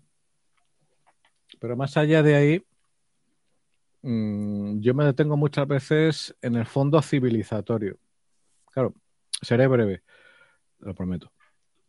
Cuando analizas en detalle o simplemente conoces suficientes detalles lo que está pasando ahí, tienes un magnífico contraejemplo sobre lo que no quieres que pase en tu civilización. Y sé que es una palabra como bien, como mal, como decencia, que suena facha, pero bueno, yo vengo siempre con mi bandera de lo, del tercio de espínola, con lo cual lo de facha ya se da por descontado, ¿no? claro, el tema de, de, la civilización es mucho más importante de lo que parece. Porque cuando, por ejemplo, os pongo un solo ejemplo, ¿vale? tienes a un individuo particular que tiene una empresa particular que se llama PMC en teoría, o sea, Private Military Contractor, una empresa de lo que se llama vulgarmente de mercenarios, pero que al contrario que una empresa como las nuestras occidentales, es un tipo que entra a una cárcel y saca a gente de la cárcel. Y lo que hace con, con esa gente, primero, imaginaos que alguien en España o en cualquier lugar de Europa saca a gente de la cárcel, ¿ok? y lo que les dice es, lo más probable es que muráis, pero si aguantáis seis meses os doy eh, la libertad. Hago una pausa dramática para asimilar ese hecho. ¿A quién hay que disparar? Básicamente la pregunta. No, no, no, no. no. O sea, el índice del nadie lo conoce el índice de, de, de, bajas de eso, pero es absolutamente catastrófico. No lo podemos ni imaginar en, en Europa. Eh, tiene la parte B, que si pone el tío de la cárcel suficiente dinero, por encima se calcula de un millón y medio de dólares, eh, la persona hace como que está en un campamento y le saca de la cárcel, ¿vale? Pero el resto de la gente que está ahí uh, son carne de cañón en 2022 que se les sacrifica sus vidas a cambio de intereses particulares que ni siquiera son de la Federación Rusa, que son de Prigozhin, que es el dueño de la empresa esa. Bueno, si uno piensa con perspectiva histórica, sabe que eso, en la vida nuestra, de nuestros padres y de nuestros abuelos, eso es inimaginable. Estamos en el siglo XXI, en 2022 eso no debería pasar. Y para que no pase hay que defender la civilización. Y diréis, bueno, pues ha entrado aquí Chulilla al asalto del programa, ha contado su puta vida, que le interesará a él o a los que sigan este tema, pero sí tiene una conexión con lo que estamos hablando. ¿Y cuál es la conexión? Que nosotros entendemos defender la civilización, o yo concretamente además entiendo defender la nación española, ejerciendo mis derechos al sufragio activo. Yo voto. Si a mí no me gusta algo y suficientes como yo no les gusta algo, eh, la salvaguarda que, que permite un sistema democrático, que es el sufragio activo, me permite cambiar. Antes de eso, y eso es un tema súper importante, hay una serie de contrapesos y el más importante de todos, con entera diferencia, es el imperio de la ley. La ley, por más que digan, nuestro sistema legal es de todos, para todos, y hay límites bastante estrictos que hay que cumplir. Ahora, el problema que se me plantea con todo esto es, todo esto que yo estoy acostumbrado a ejercer como ciudadano español, ¿eso cómo se cumple como ciudadano de una nación que está integrada en una, en una entidad supranacional? Y que no existe, no, existe realmente, de facto. No, no, existe brutalmente, no te haces idea. Y el problema de todo eso es que el ciudadano de a pie actualmente no tiene medios ni siquiera para hacerse oír o para cambiar una dirección de una serie de decisiones, llegado al caso. Esto es, que a mí no me gusta algo, en el fondo, lo que vote es indiferente. Es indiferente porque, bueno, a ver, yo creo que lo que ha soltado Lagarde es un globo sonda, ¿vale? Ahora mismo nuestra estructura no está preparada para eso. Ellos no saben, lo que hemos concluido aquí es que no saben qué hacer con el euro digital ni cómo lo hacían. Y hacíamos una serie de razonamientos con lo cual cómo podían meterlo a través de las ayudas, a través del pago a funcionarios. Pero lo que es obvio es que se quieren cargar el cash porque el cash para ellos es muy problemático. Pondré un contraejemplo muy rápido y muy sencillo, con esto acabo. En Estados Unidos ahora están en mitad de una tormenta comunicacional ilegal porque hay una empresa privada que ha ocultado datos esenciales en mitad de una campaña electoral. Hay una empresa privada que se llama Twitter que ha ejercido una censura altísimamente cuestionable según el ordenamiento legal y según el espíritu de la nación norteamericana, por la cual ocultaron datos fundamentales en las elecciones al POTUS, a la presidencia de los Estados Unidos, que eran muy, muy determinantes. Y se llega a saber que mm, Hunter Biden, el hijo de Biden, había hecho y deshecho y había hecho lo que había hecho, pues había afectado, sin lugar a dudas, a las elecciones. Pero ¿qué pasa? Por mucho que critiquemos a Estados Unidos, ellos se toman muy en serio sus derechos como ciudadanos norteamericanos. No sabemos qué recorrido va a tener eso. Hay muchísimos contrapoderes. Ante todo, hay un principio gatopardista en Estados Unidos, por lo cual no se pone en peligro el sistema. Pero hay una percepción, hay una identidad y hay en la práctica un ejercicio de suficiente gente de sus derechos que nosotros no tenemos nada parecido. Una persona, fijaos, una persona puede ser ciudadano que está empadronado en uno de los 51 estados, ¿de acuerdo? Y digo 51 con toda la mala leche del mundo. Pero luego eh, no deja de ser a la vez ciudadano de una entidad eh, federal, no supraestatal, porque en realidad solo hay un estado, que es el, eh, el gobierno federal, Estados Unidos, la identidad, etcétera. Entonces ahí no hay ningún problema. Tiene sus derechos estatales y sus derechos federales, su identidad federal, su identidad estatal. Pero nosotros somos ciudadanos españoles, hay quien la vergüenza nuestra bandera bicolor y nuestros signos de identidad y hasta el propio nombre de España les produce sarpullidos. Pero bueno, pues mira, eso es un problema que cada cual tiene que resolver en su casa y con su conciencia. Pero quien no tiene ese problema lo tiene claro. Es un ciudadano español. Es un ciudadano que ejerce o deja de, ejercer sus derechos. Ahora mi pregunta es, y en un caso así, cuando llega una persona a la que no ha votado ningún ciudadano que ha sido elegida por los medios que ha sido elegido, que no es que no sean democráticos, pero que están separados del ejercicio del sufragio activo, entonces, ¿qué pasa? A mí no, pongamos por caso, bueno, encima es que es, así, a mí no me gusta esa idea. A mí es una idea que creo que conculca derechos muy básicos Pongamos por caso de las personas sin hogar. Pongamos por caso de la economía informal, que hay amplias zonas de la Unión Europea que dependen de esa economía informal, que depende el bienestar de las personas o unos mínimos ingresos vitales de que reciban el dinero en cash. Y ya está, guste o no guste es lo que... Ya, pero, pero coge lo que eh, poníamos de hipótesis, es que, por ejemplo, una paga vital, ¿no? ¿Cómo era? El salario vital, este que se sacan de la manga, lo hacen en el euro digital. Esa gente que estaba en la calle, ya, pero lo que me refiero, esa gente que estaba en la calle, y esa gente que puede tener problemas a la hora de utilizar una cuenta corriente, etcétera, mm, va a empezar a usarla por el hecho de que ese dinero, el dinero, se lo ponen en ese formato digital. Entonces, eh, mi punto es que la Unión Europea tiene toda la de ganar ahí.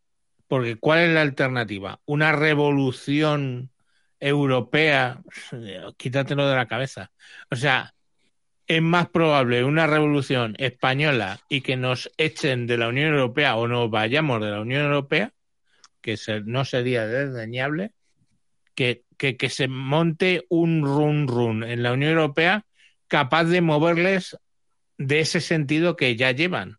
A ver, eso es complicado y te explicaré por qué.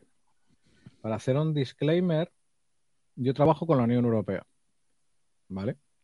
Y la Unión Europea ha traído unos beneficios decisivos a la práctica totalidad de los miembros. Eh, sería impropio que yo me pusiera eurófobo conociendo lo que conocemos. Ahora, la Unión Europea tiene reglas y el problema es si se aprovechan esas reglas o no. Ahora ha ocurrido una situación absolutamente lamentable, demencial, que si yo fuera húngaro me avergonzaría en profundidad de que sabéis que ha bloqueado el gobierno húngaro los apoyos a Ucrania en un momento crítico. señor Orbán, es que en el 53 a su país lo aplastaron. Por mínima decencia, está muy mal lo que ha hecho. Pero ¿sabéis lo que ha hecho? Utilizar las reglas de la Unión. Hay unas reglas que dicen cada uno de los miembros puede ejercer el derecho de veto y lo dicen y ya está. Y ese señor, por motivos que yo califico sin problemas de impropio, lo ha ejercido. Ahora la pregunta es, ¿por qué las personas que me representan, a las que haya ejercido o no a su favor el sufragio activo, están sentadas en el Consejo de Ministros del Reino? Porque esas personas no cuidan por los intereses del reino. Porque en otros casos, que yo diría mucho más justificables, otros países, otros miembros del club dicen hasta aquí. El problema es que no, no, no le comunican a la población que los gobiernos nacionales en los que está depositada la, eh, eh, la soberanía popular no ejercen las capacidades que les otorgan los tratados firmados. Esos tratados dicen, Oiga, llegado el caso, cada para los, cambios de rigor, cada uno de los miembros tiene que decidir sí o no. Yo os digo, yo vivo en eso ahora mismo. Pero es que les interesa. Estoy contento de eso, de que mi nación dice sí o no. Pero Juan Luis, es que les interesa. O sea, a España le interesa que exista, por supuesto, quitar el cash. A todos los gobiernos les interesa quitar el cash porque van a tener mucho más control sobre la población. El contrapeso que yo veo es que, por un lado, eh, sería altamente impopular, probablemente, y por otro, eh, creo que la actual eh, cúpula de la UE es sensible al auge del antieuropeísmo y que oh, iría, con, iría con algunos pies de plomo. No, no, iría tan lanzado. Iría probando, como, dice, como ha dicho Juan Luis, un globo sonda, voy viendo cómo las aguas, pero en plan voy a por todas a implantar esto, no lo veo. Aparte de que vienen unos años, ya digo, de, una incertidumbre económica que no creo que esté como para muchas aventuras. Muchas aventuras Eso este para empezar, pero para continuar, yo recurriría a Watchmen, no el de, no el de Palo, la película absurda, sino el cómic que es el Fetén. Cuando dice eh, Ozymandias, ¿acaso crees que soy un villano de opereta? ¿Que te voy a contar mis planes malignos para que los puedas impedir? Lo he hecho mm. hace 40 minutos. Si esto tuviera, ya estuviéramos condenados al cash digital, al euro digital y a que la abuela fume, ¿nos lo contaría? ¿Saldría una persona a contar su plan maligno? No, es que te vayas haciendo la idea. Yo, vamos, no lo sé, yo no soy optimista. Es decir que no soy optimista con lo que pueda salir de la boca de una autoridad europea. No lo soy. Entonces, mmm, Aparte de que, como dije antes, no subestimemos el, el, el VAS y el, eh, como dicen los ingleses, que trae el tema de hablar de monedas digitales. Que a la Unión Europea también le encanta hablar de, de cosas maravillosas que va a ser en el futuro y de... Tú lo has dicho, de cosas maravillosas y hablar. Pero ¿sabes una cosa? Vuelvo al tema de antes y perdonadme que estoy al final sin poderlo evitar secuestrando un poquito de pojas, habiendo aterrizado ahí cayendo bonk a plomo. Hay un tema civilizatorio en todo esto. Cuando tú ves, como me toca a mí ver por, los programas de los domingos, que algunos conocéis, uh, fotografías, cuando escuchas relatos, cuando al cabo de los meses te empiezan a, a, contactar ucranianos y te cuentan movidas que están viviendo en sus pueblos, en sus oblast, que son difíciles de creer en 2022. Estamos ante un problema civilizatorio. Y vuelvo a esa idea fundamental. Nos ha costado, um, ¿cómo lo digo muy rápido? En siglo XX, Europa se empeñó y casi consigue destruir su proyecto civilizatorio, porque Europa fue la luz del mundo. Y diréis, ahora sí que Chulilla se ha venido arriba. No, pues es verdad, es verdad. La ciencia es europea. Como se escribe la música, hubo un tipo que se llamaba Guido d'Arezzo, que hizo algo que nadie había hecho antes, que era escribir música. Y a partir de la escritura y de la teoría musical surge la gran música. Hay música de todas las naciones y todos los pueblos, pero hay una gran música que es la música escrita y la música heredada. Y como eso, muchísimas más cosas. En Europa se han construido la mayoría de los derechos que conforman nuestra calidad de vida y nuestro orden del mundo. Y eso no se puede dar, por supuesto. Entonces, jugar con eso ya lo hemos hecho. Cuando tú analizas, mira, yo recomiendo a los oyentes un, un libro de verdad que es absolutamente maravilloso, a mí me cambió la vida, que se llama El mundo de ayer. Y el autor, como estoy, vengo de, o sea, estoy un poquito agotado por el sobreesfuerzo que, que, vengo, lo tengo que buscar ahora mientras habléis vosotros. No, pero, pero no sé, yo, yo no es por ser eh, de, de ultraliberal, pero os garantizo que es que les interesa quitarlo. Perdón, me ha, me ha, pedido, me ha pedido la pinza, perdóname, Javier.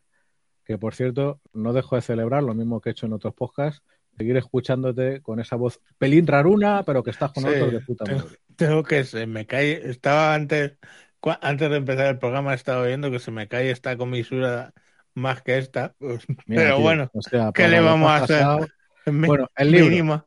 que debéis Oye, leerlo todos. Claro. El me, libro, me sonaba, El mundo de claro. ayer, Stefan Zweig.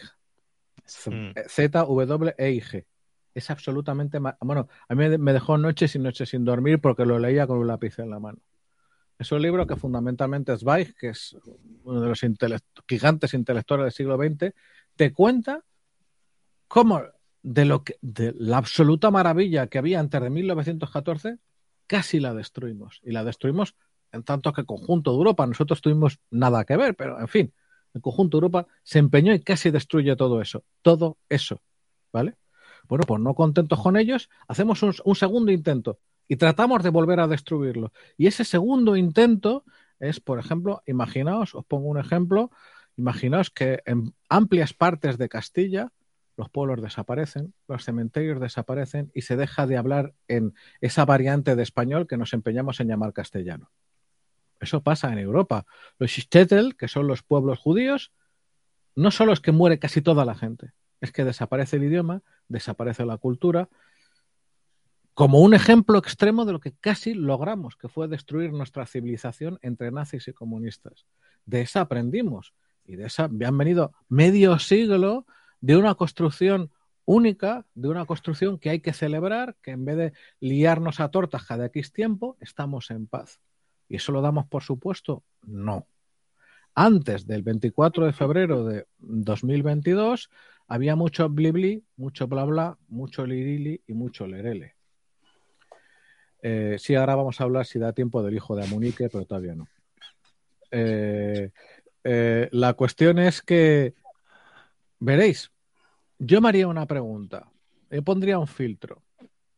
Visto lo visto, lo que estamos viendo en Ucrania, que quien no esté al día de eso, no me atrevo a rogar, pero sí a aconsejar que se ponga al día, porque lo que estamos viviendo en esa desgraciada guerra no se había vivido en, en Europa desde 1945. Es demencial.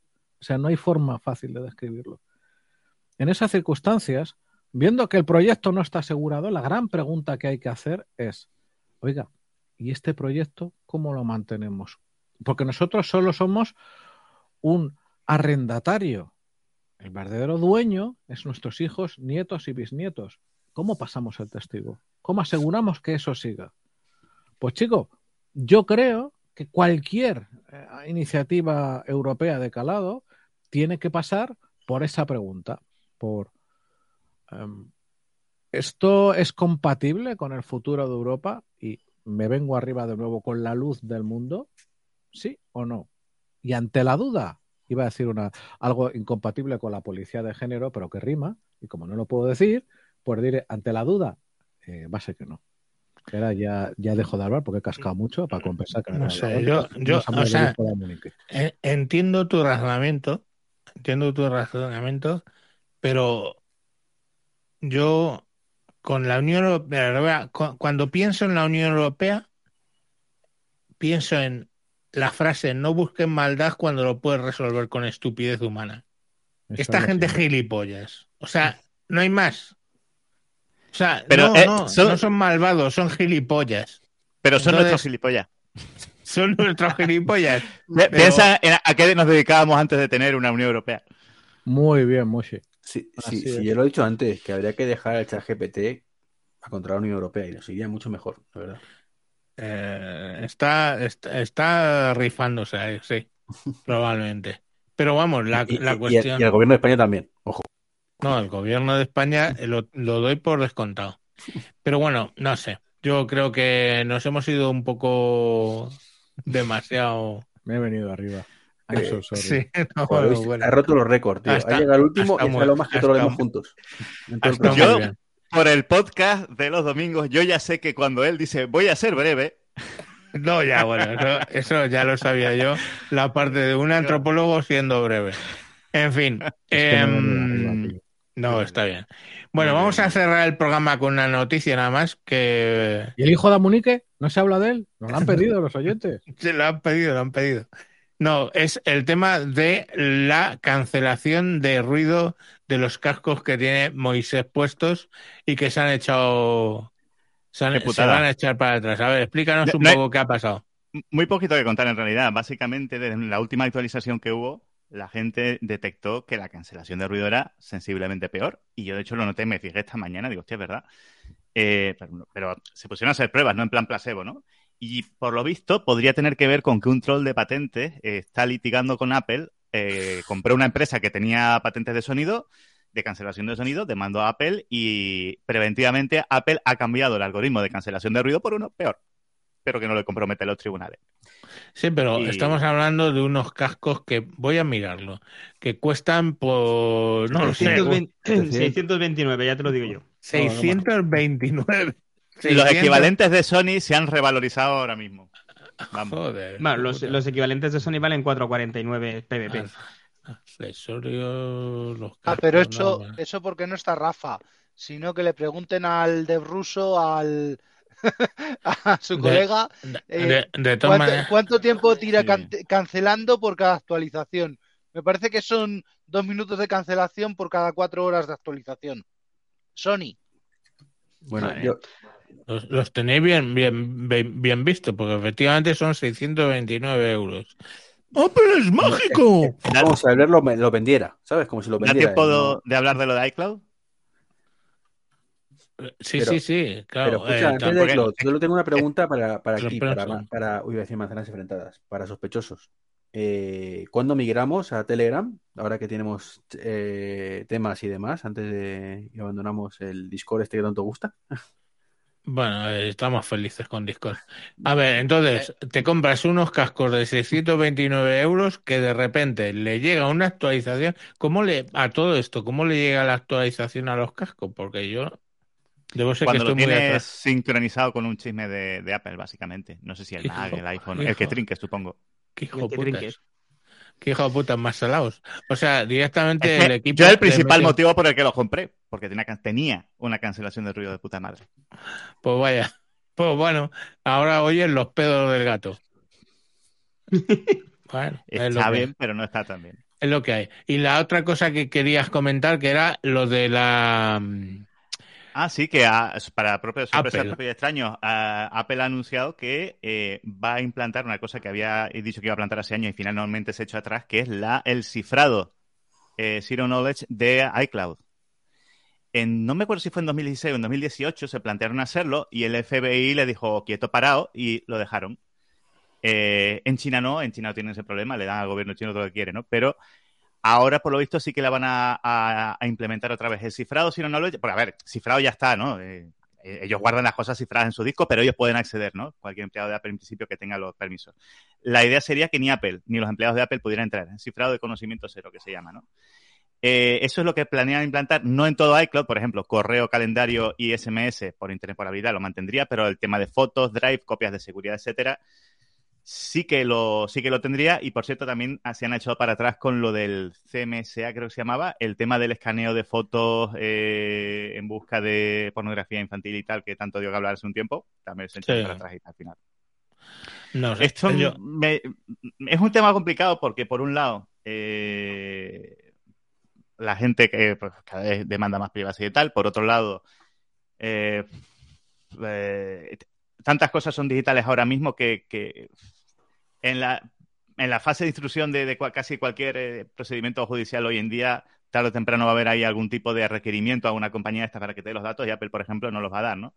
Lo que pasa que es que ese debate también estoy viendo que está quedado un poco desfasado porque cada vez más gente se estaba eh, pasando, solicitando servicios cifrados, pero ya no porque por si se fía o no se fía, o bien de la empresa que lo va a alojar, como Google, Apple, lo que sea, o de si un gobierno le pide esos datos, incluso si se fiara. El tema es que el tema de los ciberataques ya, ya son tan salvajes que es que ya no puedes tener la garantía de que la empresa pueda ser eh, una salvaguarda efectiva de esos datos. Ya la gente no dice, es que no, no voy a usar Google Drive eh, porque, porque a ver qué hace Google, sino es que lo mismo Hacker X lo va a publicar mañana en la dark web. Es que ya ha pasado en redes profesionales como Azure y en, y en, y en nubes eh, personales también, por millones. Y eso es lo que estoy viendo eh, que va a ser complicado eh, echar para atrás esa inercia al cifrado de datos de personas en servicios pensados para el usuario final. No sé qué me sabéis ustedes. Pues que yo creía que One, o sea, ¿cómo se llama la de Microsoft? OneNote, ¿no? OneDrive. No, One, OneDrive, que tenía prohibido subir cosas encriptadas. No, eh, de, algún servicio, porque te, salta la alarma anti-ransomware. Pero con VoScriptor, por ejemplo, no pasa. No, mm. Con, pues, a ver, que no, que no van por ahí los tiros. No, no. Lo de, Lo de los cifrados, lo de los cifrados en OneDrive, no van por ahí los tiros. El cifrado lo determinas con una etiqueta de DLP. ¿Vale? El DLP es el Data Loss Prevention que eh, indica a la empresa si tú estás intentando subir un fichero cifrado y ese fichero cifrado cumple con las expectativas de ciberseguridad de esa empresa o no. ¿Vale? Entonces, esto en banca está totalmente prohibido, en educación mm, de aquella manera, en, en según qué entornos tienes DLPs de una forma o de otra, ¿vale? Y os lo digo porque es que, es que me dedico a ello. Ahora mismo tengo una, migración de, un dominio de 750 usuarios al, dominio padre a 20.000 usuarios y estamos con el DLP que si eh, rollos de lo de aquí, más rollos de los gringos, más rollos de los alemanes, más rollos... Tengo, no sé si tengo 18, 18 legislaciones ahora encima, encima de la mesa para sacar todos esos patrones. Y claro, en cuanto que yo veo que alguien me sube un cifrado que yo, un 7 zip con contraseña, si yo no puedo abrirlo, deniego esa subida. Fin de la historia. Pero no es que lo deniegue Microsoft porque sí. Vosotros intentar subir mm. un, un fichero comprimido con contraseña a un, a un OneDrive de una cuenta de Hotmail, a un OneDrive, a un Drive de una cuenta de Gmail. Y, va a tragar. Y va a tragar porque es que traga. No sé. La verdad es que, o sea, desde el punto de vista eh, de seguridad, digamos, mm, de hacer un traceo de lo que la gente sube pues tiene su, su aquel, no sé, yo mm, entiendo al FBI cuando dice que no lo quiere, que no lo quiere encriptado, pero lógicamente, lógicamente el, el pueblo es soberano y si decide subirlo encriptado, pues me parece bien que Apple que Apple lo encripte. Eh, aunque Apple es muy hipócrita, o sea, por supuesto. no, porque tienes, tú mismo lo has dicho, el caso de China, donde ahí pidan lo que pidan, te lo voy a dar. Eh, y al FBI, pues no se lo quieren dar. Pues hombre, más garantías. lo, que, hace en Occidente es eso de que, de que como no, ellos no son tanto una empresa de servicios y no, ah, no, hacen especial comercio con los datos personales, pues pueden pueden ir de paladines de la privacidad porque no lo necesitan, no es de lo que sacan principalmente dinero. Y entonces, pues pueden eh, joder a Facebook, lo joderon bastante bien, a Meta, eh, reduciendo y restringiendo un montón el alcance publicitario, ¿no? A, sus herramientas, que en parte eh, formó parte de la bola de nieve que les llevó también a hacer un montón de despidos con el tema del metaverso. Y, y, lanzarlo como que es una cuestión de privacidad a tope, porque es que, ¿verdad? Como que no les, como no ganan especial cantidad de dinero con, lo, con el caudal masivo de datos de, servicios gratuitos, porque ellos no dan nada gratis, pues pueden permitirse hacerlo. Aquí, claro, en China. Aquí, ya, por eso te digo que es que son muy poquitas porque en una eh, nación muy garantista como pueda ser Estados Unidos, es, es lo voy a encriptar y a los chinos, el Partido Comunista, pues oye, le pasan lo que, lo que, lo que crean. Y esa hipocresía parece ser que a Apple no le está costando dinero. Mm, veo más congruente la acción de Google que dice, oye, mm, pues no, aunque me pidan las cosas no te las voy a dar. Y cojan y se van. No sé, salen, salen por la ventana. Yo, yo considero que es la forma en la que hay que tratar a las dictaduras, sean del pueblo o sean dictaduras. a mí la sensación de que las garantías judiciales a la hora de hacer la información son sensiblemente más justificadas en, Estados Unidos que en, China. Pero ya te digo también que el tema de los, de los ciberataques y tal está metiendo mucho ruido ahí. Cada vez más gente eh, se está pasando el cifrado no ya por desconfianza en el proveedor en sí, sino en cómo está el patio. Entonces, esa inercia va a ser complicada. Yo veo incluso una. Fíjate lo que te digo. Creo que van a crecer otros tipos de vigilancia a costa del crecimiento del cifrado. Por ejemplo, en la videovigilancia. Mm. Se, se va a redoblar la videovigilancia aunque por otro lado, cada vez más nosotros usemos servicios cifrados de total. Hay un problema con eso, si me permitís, que son las narrativas, y esta vez prometo ser breve, de verdad. Eh, de las narrativas respecto a la vigilancia y la privacidad de los datos. Y es, veréis, cuando el principio no se puede negar y el principio hasta yo lo conectaría con lo que he hablado antes de una parte la verdad, no decisiva, pero tampoco inane de nuestro proyecto civilizatorio. Sin embargo, cuando ese principio choca eh, con la práctica, tenemos problemas, porque estamos en una situación en la cual, y lo digo con experiencia de primerísima mano, hay severas dificultades a la hora de generar datasets para generar modelos, eh, modelos de Machine Learning dedicados a Homeland and Security y defensa. Entonces, el problema es que a la mayoría de la población, que al contrario que nosotros no tiene un background técnico suficiente, se les transmite una narrativa sobre lo que es bueno y malo para ellos sin explicarles las consecuencias, sin explicarles de que el mundo existe más allá de Europa, que a nosotros, actualmente a las empresas dedicadas a estos temas, se les está frenando normativamente hablando en términos de inversión y en términos de actividad, y mientras tanto en otras partes, y no digo en China, donde es el extremo absolutamente opuesto, sino en Estados Unidos, en Israel, mientras Ucrania no esté en, la Unión Europea, en Ucrania, tienen menos cortapisas y están desarrollando sistemas que ofrecen em, beneficios objetivos para la ciudadanía. Como eso no se explica, nadie exige. Ah, no, es que está bien, es que hay que proteger mis derechos a la privacidad. Pero tú sabes qué derechos son esos. No, la privacidad murió en los años 90 y no hicimos un pimiento para, Exactamente. para protegerla. Esa es, esa, esa es la realidad. Pero ¿sabes lo que pasa ahora mismo, Javier? Que ahora mismo el uso de las cámaras CCV, que está absolutamente restringido, es una fuente de datos brutal que Europa está desperdiciando, por poner un solo ejemplo entre muchos. Mira, lo que nos decía Tapo ni ni ni ni era lo mejor que nos ha traído el COVID es poder usar mascarilla en sitios con cámaras para evitar ser traqueados. Sí, pero yo, haría una mm, pregunta y precisamente es, me parece un tema esencial.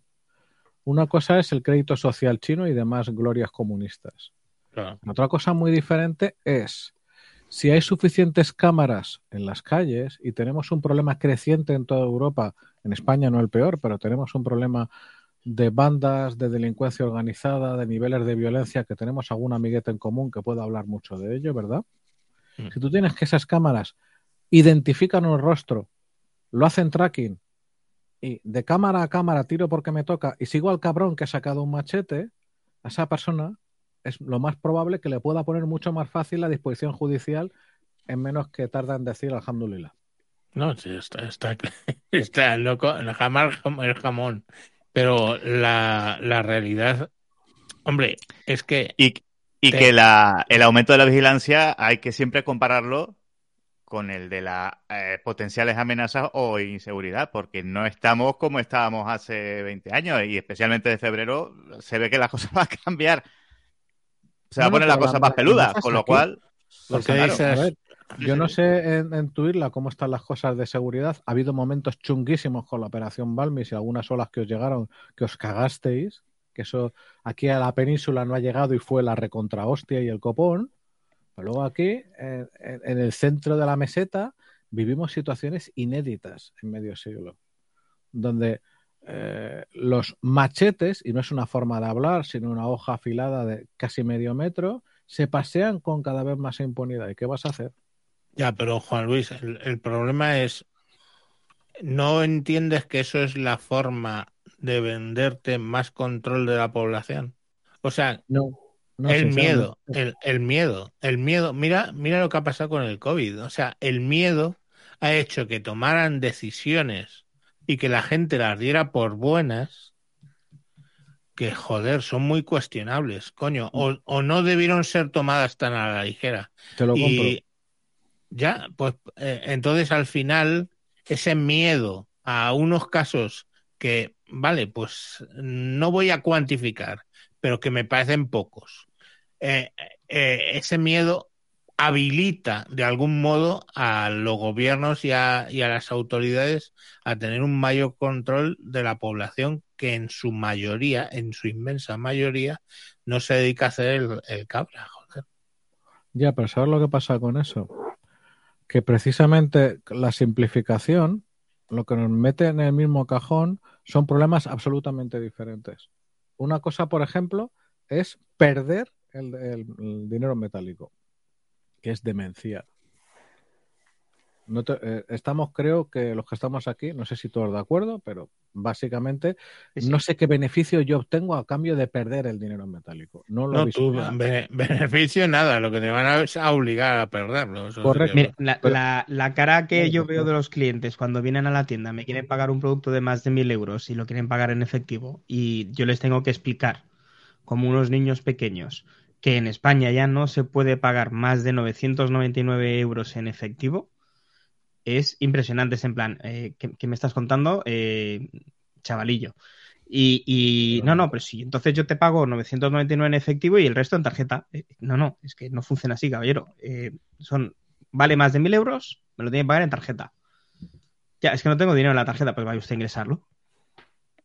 Claro, pero tú fíjate que en el extremo contrario está el tema de la delincuencia como encima ahora nuestro ordenamiento jurídico es sobre todo la ejecución de ese ordenamiento jurídico vía reglamento, como decía el conde de los Manones, usted redacte las leyes que yo me ocupo del reglamento, lo que produce es que ahora mismo, y quien tenga amigos policías, perdón, aquí casi todos tenemos amigos policías, te dice que están con las manos atadas. Si al menos tú das la opción a que es a que las personas que en esa situación en la cual no podemos disuadir de los comportamientos violentos, al menos se les puede identificar a toda velocidad y se les pueda detener, ahí el beneficio creo que no tiene ninguna discusión. Tú, Javier, al igual que yo, tienes hijos adolescentes. Ya ves. Por tu zona de la Comunidad de Madrid creo que no está tan mal como la zona del este de Madrid capital, que te puedo decir que es demencial. Que yo estoy pasando tan putas como mi padre en su momento con el jaco y como atizaba el jaco en mi barrio o en el tuyo, Javier, o en el vuestro, mm. los que le tocó el jaco duro. Pues ahora es un momento, a mí me cuentan eh, los adolescentes que tengo bajo mi custodia, que no es raro mm, andar por la calle y ver cómo hay gente que ya es que hace, eh, ¿cómo decir? que no se corta un pelo cuando de todo el muslo, por la parte de un lado, asoma una hoja metálica. El muslo entero. Y que lo que ha contado algún amigo de heridas de arma blanca que semiseccionan o incluso seccionan un miembro, o que cada fin de semana ya empieza a haber muertos, cosa que antes era inimaginable, pues eso, mira, en los años 80 no había tu tía, en, el año, en los años 80 se robaba la vieja con un ladrillo, y eso lo he visto yo. Y he visto gente con una navaja saliendo de la espalda. Pero ahora habría una tecnología que nos permitiría en segundos, primero detectar y luego traquear a una persona. ¿Eso es una ventaja o no? El problema es que metemos en el mismo lado eh, dos cosas muy diferentes bajo el mismo cajón. Y eso sí, no, no te digo que no, no te digo que no, pero que tenemos que tener cuidado porque o por estupidez o por maldad los gobiernos tienden a querer tener más control de la población y que el miedo es una herramienta muy poderosa. Y entonces ese miedo a el rollo de inmigración y todo lo que está ocurriendo. No, no, mal, mal, mal. Perdona, eh, el, miedo a la inmigración. Tenemos un descontrol en el estrecho, pero las bandas, la gran mayoría de los integrantes de las bandas tienen DNI español. Bueno, pues da igual. El, tema de los, los miedos a las bandas eh, es una palanca para tomar decisiones muy problemáticas y que luego además no tienen un recorrido hacia atrás. O sea, el problema es que ahora toman la decisión de poner más cámaras, pero luego no vas a tomar la decisión de quitarlas. Quiero decir, eh, pues, solo digo que es problemático, no digo que no, porque no, porque yo viví la época del, de la heroína y efectivamente en mi barrio era de no salir, pero pero muy es muy muy muy muy complicado no lo sé. Yo, yo sería era, era, como un sitio como un show en directo de la invasión zombie. No sí era, era, era, era un poco como de un capítulo de Walking Dead pero bueno no sé en fin creo que hemos filosofado bastante no hemos hablado del hijo de Amunique no hemos, no hemos hablado del hijo de Amunique pero hemos hablado decir algo del hijo de Amunique? De un diga algo de apuestos. Muy rápido. Eh, eh, vamos a ver. Tenemos que una persona. Mira, ya te lo digo yo. Mil toques y dos tiros a puerta. Eso fue el último partido. tenemos las mismas causas y los mismos efectos. Pero luego la prensa, y además da igual la prensa de izquierdas o derechas, dice que la decisión fácil es mantener al hijo de Amunique a cargo de la selección. ¿Para que ¿Eso cómo se come?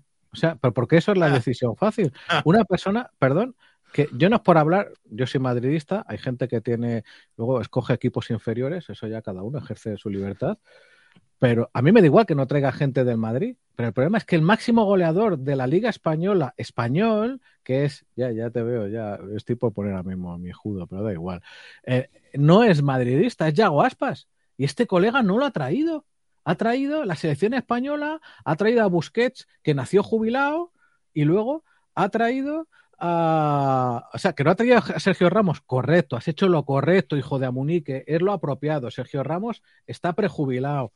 Pero, tío, de verdad, no traer a Yago Aspas, que es el máximo goleador de la, de, la Liga Española. O sea. Ya, que es, un poco todo, un poco absurdo. Nada, oye, yo voto, yo voto por, por la reinserción de, de presos condenados y demás. De, el próximo, el sustituto, Caminero. Hostia, joder. eh, Eso es una regresión, tío. Eso es caer en un estado inferior. Peor no lo va a hacer, ¿eh? Peor no lo va a hacer, lo garantizo. Vale, vale. Pues ¿sabes a quién traería yo de selección nacional? Ya. A Mourinho, tío a Mourinho que está semiparado. O sea, ese generaría semejante colapso, semejante caos y semejante cabreo que te digo una cosa, es imposible hacerlo peor, pero nos íbamos a reír mucho más, garantizado. Sí, Hostia, pero no hace me caí ayer, coño, oh. que me duele, que me duele el reír. Mourinho no hace streams. Eh, bueno, de momento, luego, luego es cuestión de planteárselo. Bueno, chicos, Muchas gracias a los que habéis venido. Muchas gracias a los que nos habéis seguido en este directo. hombre le va a dar algo. le va a dar algo a, Samuel. Y mientras le da algo a Samuel o no, en 15 días, pues que sepáis que volveremos con otros temas interesantes. Y mientras tanto, pues eh, seguirnos en, ya os digo, Apple Music, Google Podcast, o sea, Apple Music, Apple Podcast, Google Podcast, en Spotify, en Amazon Music y en todos los podcasters favoritos, o si no, pues ya sabéis que nuestro eh, feed es https dos puntos barra barra feedpress.me barra sospechosos habituales. Venga, un saludo a todos y hasta la próxima. Adiós.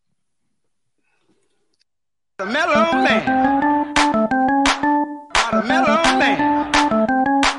Not a mellow